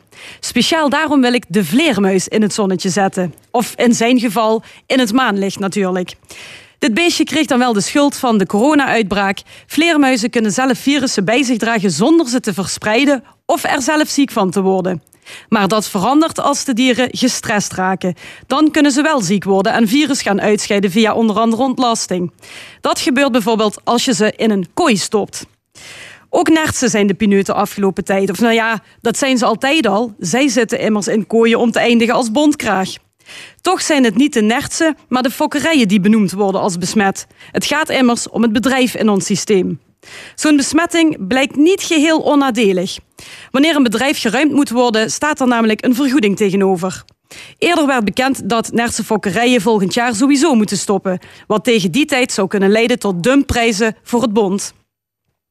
Afgelopen week kwamen er vijf papegaaien in het nieuws, die samen de bezoekers van een dierentuin de huid vol schelden. De beestjes hadden elkaar tijdens quarantainetijd scheldwoorden en vulgaire uitspraken bijgebracht. De vogels zijn nu in een apart hok geplaatst en afgezonderd. Het deed me een beetje denken aan het debat tussen Joe Biden en Donald Trump. Ook zij zijn nu in aparte hokken geplaatst. Onze omgang met dieren is een spiegel voor onszelf. Hoewel het spoor van COVID-19 nu leidt naar een vleermuis in China, zijn er ook bij andere dieren virussen gevonden die dodelijke uitbraken kunnen worden. Bijvoorbeeld bij varkens en geiten. Denk even terug aan de Q-koorts die hier in Limburg levens heeft verwoest en waar nog steeds mensen aan sterven. Het Trojaans paard is met onze megastallen en veehouderij al lang naar binnen gehaald. Maar zolang wij kunnen blijven hamsteren, is er niks aan de hand. Dat zegt iets over onze beschaving. Of zoals iemand uit de 12e eeuw ooit sprak. Mensen die enig schepsel gods uitsluiten van hun compassie en medelijden, zullen op soortgelijke wijze handelen tegenover hun medemensen. Het is een uitspraak van de heilige Franciscus van Assisi, die ook vandaag wordt geëerd. En dat is geen toeval, want de Italiaan is tevens beschermheilige van de dieren. Aanvankelijk leefde hij in overvloed en luxe, maar na zijn twintigste werd hij lang en ernstig ziek.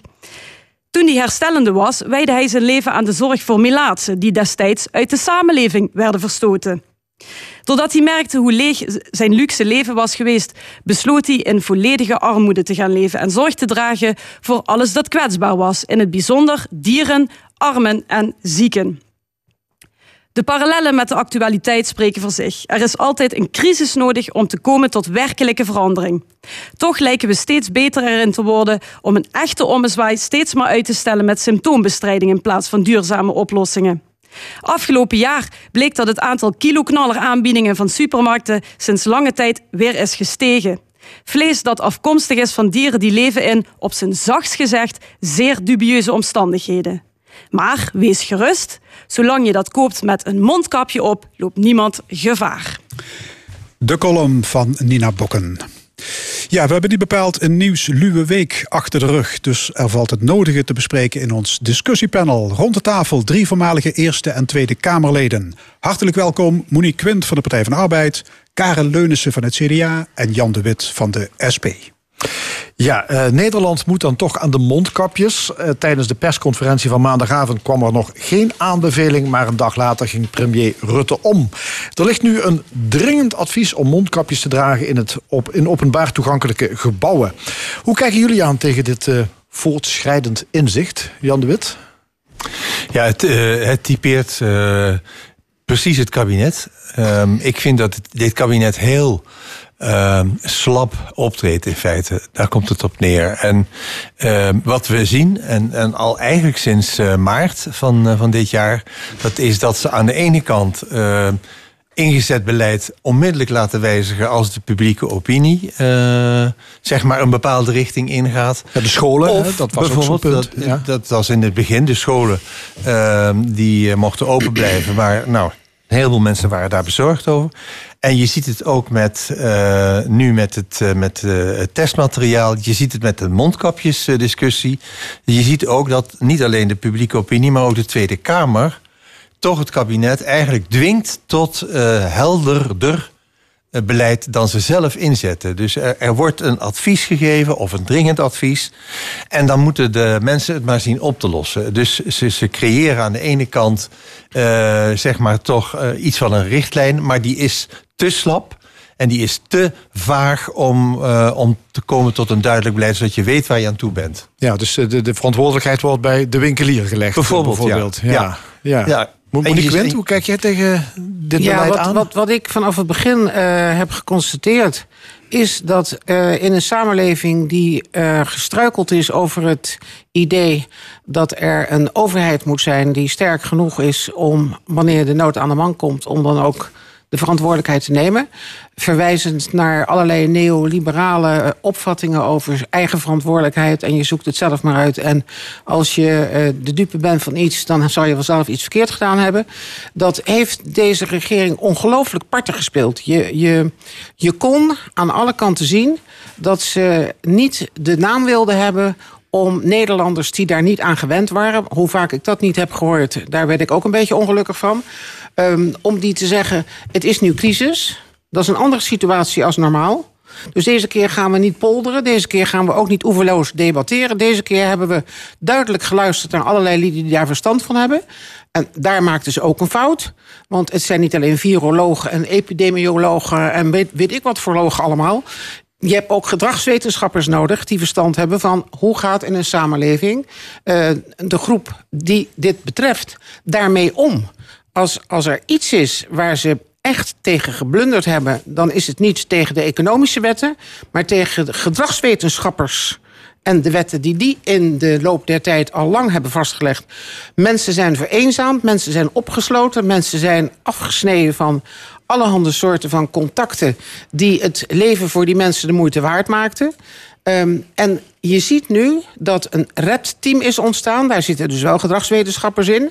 En nu krijgt dit kabinet het klaar om twee groepen... die samengesteld zijn uit deskundigen tegen elkaar uit te spelen. Dus je, je, je hoort ze nu tegen de Nederlanders zeggen... eh, wat het RED-team heeft gezegd. En dan zeggen ze erbij dat het OMT daar anders over denkt. Of andersom. En dan denk ik, ja, maar... En vervolgens God, krijgen we jongens. advies. Ja. Dringend advies. Ja. Ja. Karel Leunissen, hoe kijk jij dat tegenaan? Nee, ik kijk er toch heel anders tegenaan. Ik vind dat het kabinet het eh, eh, in- initieel prima gedaan heeft. Die crisis moest aangepakt worden. Dat hebben ze, die intelligent lockdown, dat, was, eh, dat heeft goed uitgepakt. Heeft ook echt effect gehad. Alleen zijn ze toen op een gegeven moment op vakantie gegaan toen het goed ging. En niet alleen het kabinet is op vakantie gegaan, maar het volk ook. Hè? En ik vind het heel goed om mensen zelf de verantwoordelijkheid te laten nemen. Hoe je je maatschappelijk moet gedragen in het kader van een dergelijke pandemie. En dat hebben we initieel heel goed gedaan. We hebben ons aan de regels gehouden. Het waren een paar eenvoudige regels die goed gewerkt hebben. Die wel als eh, nadeel hadden dat je je enigszins moest afzonderen. Hè, door niet meer in groepen bij elkaar kon gaan zitten. Dus dat hebben ze goed gegaan. Alleen nu hebben ze het laten versloffen in de zomer. En ik vind dat ze te traag hebben op eh, ingegrepen op het moment dat de mensen van vakantie terugkwamen uit Zuid-Frankrijk, uit eh, Spanje. En toen is, eh, zijn die studenten bij elkaar aan het zitten, inkomdagen, feesten, noem maar op. En toen is de boel weer eh, uit, uit de hand gelopen. Ja, maar- en ik vind dat ze nu een beetje marginaal ingrijpen. Er zijn ook mensen geweest die hebben gezegd van nou, pak nu meteen het stevig aan. Dan hoef je maar twee, drie weken een echte lockdown te hebben. En dan ben je weer op een R van een half. En dan kun je het langzaam weer gewoon die economie laten draaien. En de maatschappij zijn gang laten gaan. Waar- waarom zou het kabinet niet harder en duidelijker ze hebben? niet. Durfden ze niet. Ze zijn, ik heb dat hier meerdere malen gezegd. Die tweede lockdown, eh, dat is een doodsteek voor de economie. En vandaar dat ze nu een beetje proberen marginale ingrepen die economie nog een beetje op gang te houden. In de hoop dat over twee weken het aantal besmettingen afneemt. En ze dan weer als van ouds kunnen verder gaan. Maar dat ik ja, denk ja, dat Jan, dat- Jan de Wit mee eens? Is dit Nee, eh, de- ja. angst voor het kabinet? Ja, zeker. Nou, en, en het is natuurlijk, laten, laten we daar, daar geen doekjes om winden. Er, er speelt natuurlijk nogal wat. Als, als bedrijven failliet gaan, als eh, de hele cultuursector eh, zeg maar op zijn achterste ligt. eh enfin, noem maar op, al die voorbeelden. Of als scholen gesloten moeten worden. Als er geen onderwijs gegeven kan worden. Als mensen inderdaad niet op de manier zoals ze gewend zijn met elkaar kunnen omgaan. Dat is een hele hoge eh, straf eigenlijk. Eh, maar ik vind dat, eh, ja, dat, dat moet je er dus eigenlijk voor over hebben. Omdat het alleen maar erger wordt. Dus pappen en nat houden. Onvermijd. Ja. Nee, dus ze moeten juist niet pappen en nat Nee, maar houden. dit is, dit is papa nat Dit houden, is vind je pappen en nat houden. Ja, En het vervelende is gewoon ook, als, als je het hebt over de duidelijkheid. En hoe moet je dat nou doen? Dat dus de minister-president op de persconferentie zegt... En, en ik geef u een dringend advies. En dan horen we daarna in de talkshows... horen we eh, of meneer Gommers of meneer Kuipers... of eh, Hubert Bruls bijvoorbeeld. die zeggen ja... Dat zegt het kabinet nou, maar eigenlijk, eh, eigenlijk ben ik het er niet mee eens. En dat is dus zo fout, want je creëert een heleboel onduidelijkheid. Nog even los van al die mensen die het eh, allemaal beter weten. De influencers, eh, zeg maar, die Ja. op niks gebaseerd allerlei onzin uitkramen. En dat soort, zo, zoiets creëer je dus op Ja, deze manier. je creëert onduidelijkheid, maar misschien ook wel opstandigheid, ongehoorzaamheid bij mensen door dit. Ja, maar je, je kunt, vandaar dat ik het woord gedragswetenschapper al direct liet vallen. Je kunt, eh, overigens, we hebben net twee leraren aan tafel gehad. Wat het kabinet hier deed, is wat een stomme leraar doet. Je, je, je geeft eerst instructies en je laat eh, de ruimte over aan de leerlingen om dat zelf in te vullen. Of ze jou u moeten noemen of je moeten noemen. Of dat ze eh, huiswerk mogen versloffen, et cetera. Als je daarvan terugkomt omdat je ziet dat het niet werkt. Dan wens ik je veel succes. Je krijgt ze niet meer in het gelid. En dat is wat er dus nu in het groot in de maatschappij aan het gebeuren is. Iedereen heeft een mening. Iedereen heeft iemand die die kan citeren. Of dat nou een Amerikaan is of een Duitser of waar ze dan ook vandaan komen. Want we hebben een mondiaal probleem. En nu kan je dus niet meer met goed fatsoen, zeker met verkiezingen vlak voor je neus, want dat komt er natuurlijk nog eens bij. Dat maakt het drama in de Verenigde Staten ook zo groot. eh, dat je nu plotseling 180 graden draaien kan. En zeggen, en vanaf nu gaat dit gebeuren, dat gebeuren, zus, er wordt gehandhaafd. Je hebt ook al een fout gemaakt met straffen uitdelen van absurde bedragen. Ja. Daar moet je ook op terugkomen. Je hebt een minister van Justitie die de meest ongelukkige manier heeft gekozen om tegen de mensen in feite een, een soort signaal af te geven. Ach, ja, ik ben ook maar een mens en ik maak ook een foutje. Ja, dat zijn met, al die met, anderen eh, ook. Met de trouwfeest. Hè, je Er zijn ja. wel wat aanwijzingen dat ja. die mondkapjes eh, enig effect hebben. Dat zegt Fauci ook, een van de bekendste Mhm. eh, immunologen in de wereld, Amerikaan. Maar eh, eh, ja, of dat nu de echte breakpoint is hè, om die eh, COVID-besmettingen tegen te houden, dat is zeer dubieus. Dat is ook niet zo. Ja, maar ik zag jou Maar buiten het komen aanlopen effect. straks, Karel Leunissen, met een mondkapje. Ja, ik Buiten hou me aan het ik. dringend advies. Ik dacht van nou, dit is een openbare ruimte. Ik ga in ieder geval met dat mondkapje Ja, op, naar binnen toe. Maar niet op. En als het anders is, dan is het anders. Dan schik ik me daarin. Ja, maar- maar, maar ik vind dat het, het kabinet wilde initieel ook niet die mondkapjes eh, dringend adviseren. Maar dat is afgedwongen door de Kamer. Ja. De Maar- Kamerleden hebben bij meerderheid, inclusief coalitiepartijen, gezegd: wij moeten dat afdwingen. Ja. En dat is ook in logische stappen. Dat je zegt: het is wel effectief in het openbaar vervoer.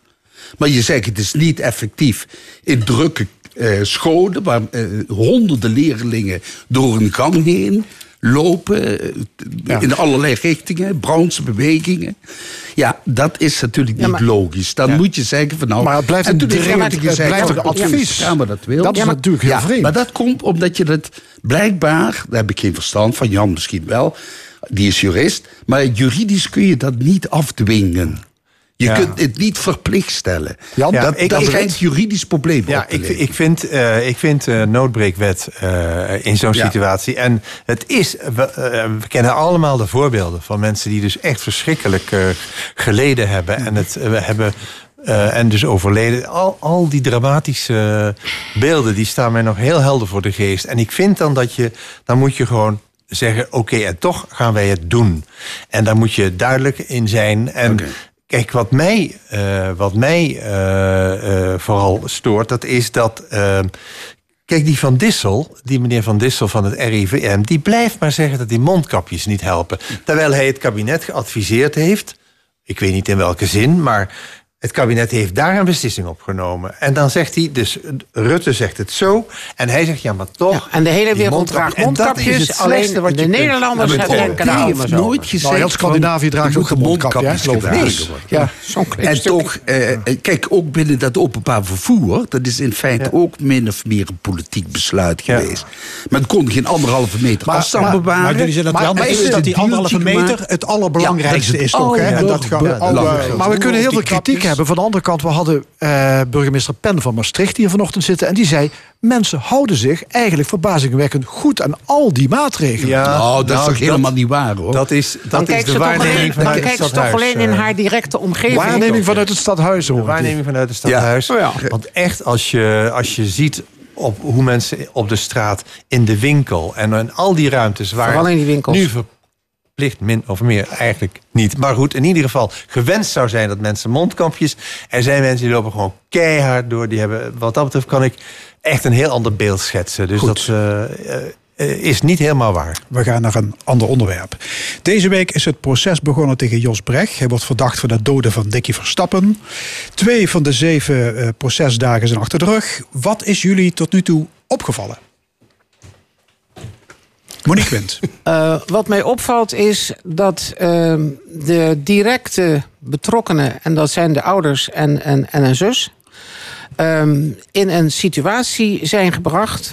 doordat dat hele proces nu al meer dan tien jaar, eh, ja, je zou kunnen zeggen, niet opgelost of niet tot een oplossing heeft geleid. 22 jaar, hè? Ja, eh, nee, maar goed, ik bedoel, als je, als je gaat kijken naar op welk moment men echt stappen kon nemen eh, via rechters en dat soort zaken, eh, dan denk ik, het, het- dit is emotioneel bijna niet meer te doen. Ehm, en als je dan ook nog fysiek getuige moet zijn van een ondervraging die leidt tot antwoorden die die man geeft, dan eigenlijk is dat wat hem het meeste opvalt, dat het bijna onmenselijk aan het worden is ehm, als dit met een dierbare van jou gebeurt of gebeurd is. Ehm, en ja, wat je dan vervolgens ook nog eh, constateert, dat is dat na al die jaren, eh, zelfs in kranten nu, bijna tot in het detail, tot op de graspriet en de boom toe, wordt uitgelegd waarom iemand de waarheid niet kan spreken of eh, waarom het onmogelijk is de dat. plasboom, gisteren in de Weet je, Limburger. op een bepaald moment denk ik bij mezelf, jongens, waar gaan we in godsnaam naartoe in dit verhaal? Ja, goed, Ehm, het is, het is een, Jan de Wet, wat is jou opgevallen? Het is wat, wat, wat mij opvalt, en op zichzelf is dat niet nieuw. Want dat is, eh, dat is eh, zeg maar, de laatste jaren komt dat eh, ook steeds vaker voor.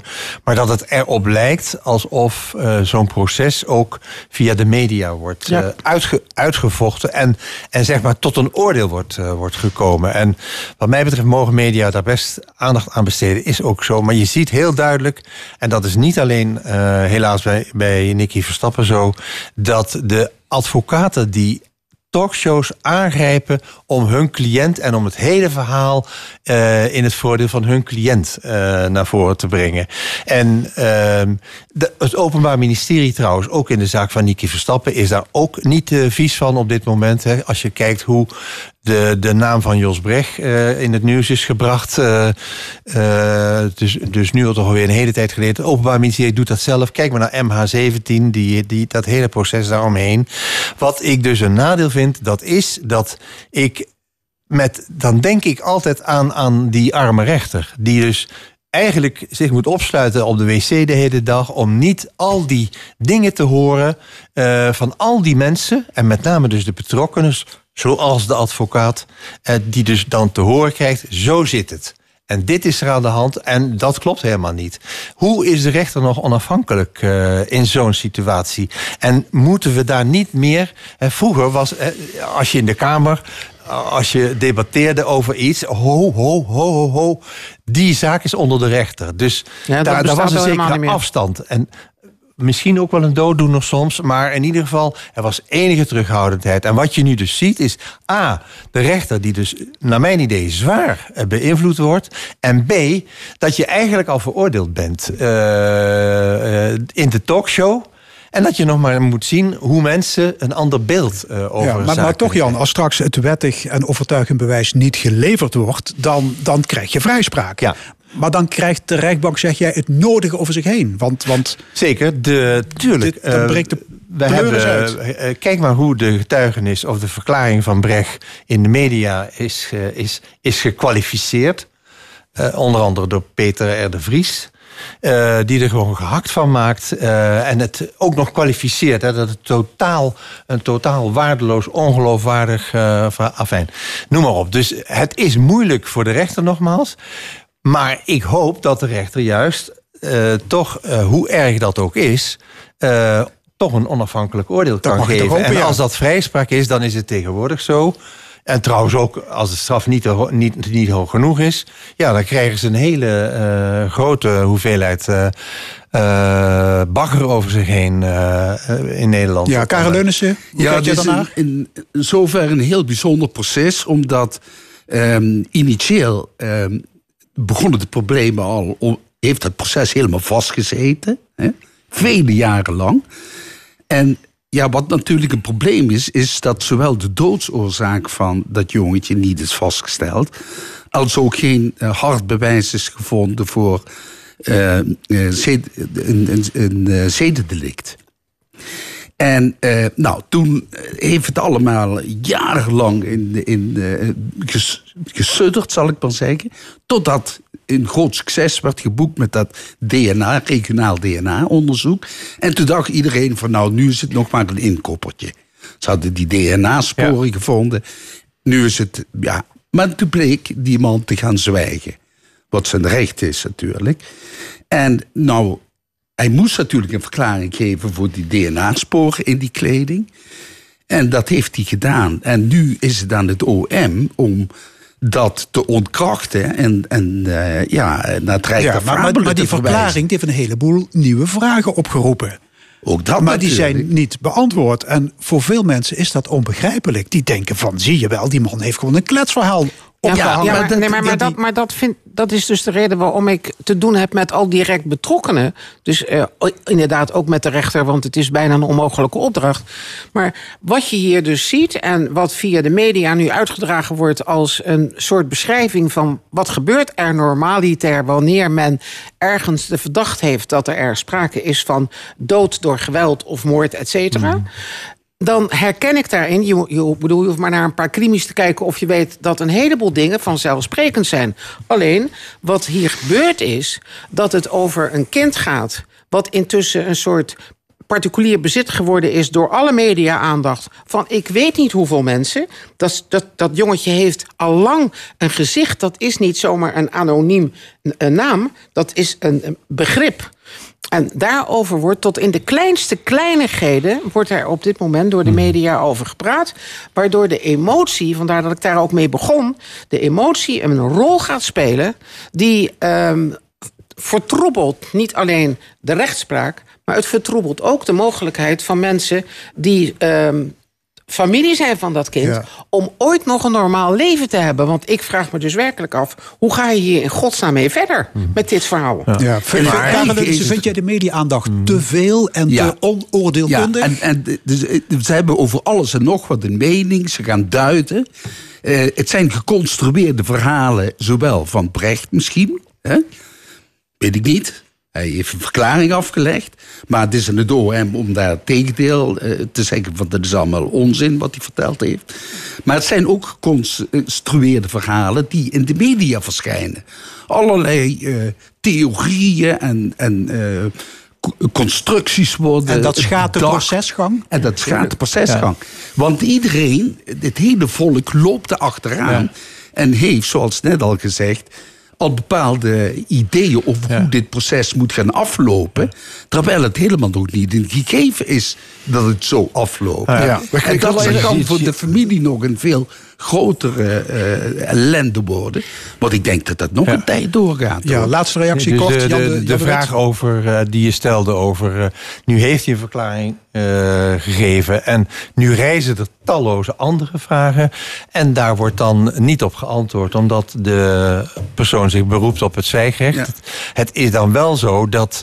De, maar dat is ook maar een, een, een, een, een, zeg maar nog een slappe bijkomende eh, gedachte... dat eh, de rechter kan dan in zo'n situatie... Hè, dat heeft de Hoge Raad ook een en andermaal uitgemaakt... dat op het moment dat er vragen zijn die schreeuwen... zo wordt dat ook genoemd, hè, die schreeuwen om een antwoord... en je geeft dat antwoord niet... dan kan dat in de strafmaat... Dus in de hoogte van of de zwaarte van de straf gaan meewegen door de rechter. Hè. Die kan er dan bij wijze van spreken nog wat bovenop doen. Ja, maar ja, altijd- dat kan alleen maar als hij daaraan toekomt. Ja, het is niet altijd slim om te zwijgen als je uiteindelijk veroordeeld wordt. Ja. Eh, ander onderwerp, eh, nog even op de valreep. Het verkiezingsdebat in Amerika. Trump-Biden. Ja, dat ging er nogal ruig aan toe. Ik neem aan dat jullie er wel eh, iets van gezien hebben. Of is iemand... Ja, ik heb echt- het helemaal gezien. Ja, je bent echt Eh, opgestaan? Ja, ik, ik wilde het absoluut zien. Maar dat was nog verschrikkelijker dan, dan je, je echt bij je stoutste dromen zou kunnen voorstellen, denk ik. Dit was gewoon een scheldpartij eh, over en weer. Men, liet, men luisterde totaal niet naar elkaar. Er was geen uitwisseling van argumenten, van visies op hoe het nu verder moest. Ik dacht, eh, ik dacht dat eh, on- onze columniste vandaag ehm, met beelden die ze opriep, eh alsmaar aan die twee had zitten denken toen ze haar column schreef. Omdat ik inderdaad dacht, dit zijn twee wilde alfamannen, die staan in een kooi. Iemand heeft de kooi op slot gedaan. Ehm, en nu zijn ze helemaal boven hun theewater, weten niet meer wat ze doen. En staan er als een stelletje halve wilde beesten tegen elkaar te schreeuwen. Ja. Ik heb het na vijf minuten afgezet, ik kon er niet langer aan zien. Nou, ik kan me ook voorstellen dat wel een- Biden misschien gedacht heeft... hoe moet ik mij nou wapenen tegen een Zeker. straatvechter als Trump? Zeker. Zeker, dat, eh, en dat kwam er ook heel erg duidelijk uit. Hè? Dat eh, aan de ene kant een brutale verk eh, die, die zich nergens eh, wat van aantrekt. Maar ik denk dat dat niet zomaar uit de lucht komt vallen. Want hij is een brutale vlerk en hij is een megalomaan en hij is een leugenaar. En maar dat wo- wordt natuurlijk met opzet door Trump in zo'n debat vol gebruikt om die Biden te ontregelen. Om te zorgen dat hij niet aan zijn, eh, aan zijn eigen verhaal toekomt. En ook om te voorkomen, want als je nu kijkt wat nou het resultaat is van, eh, die, eh, van het debat. Er is niet gesproken over zijn klimaatbeleid. Hè, over het opzeggen van al die klimaatverdragen. hoe hij ten opzichte van de, de, de Black Lives Movement, zal ik het maar noemen.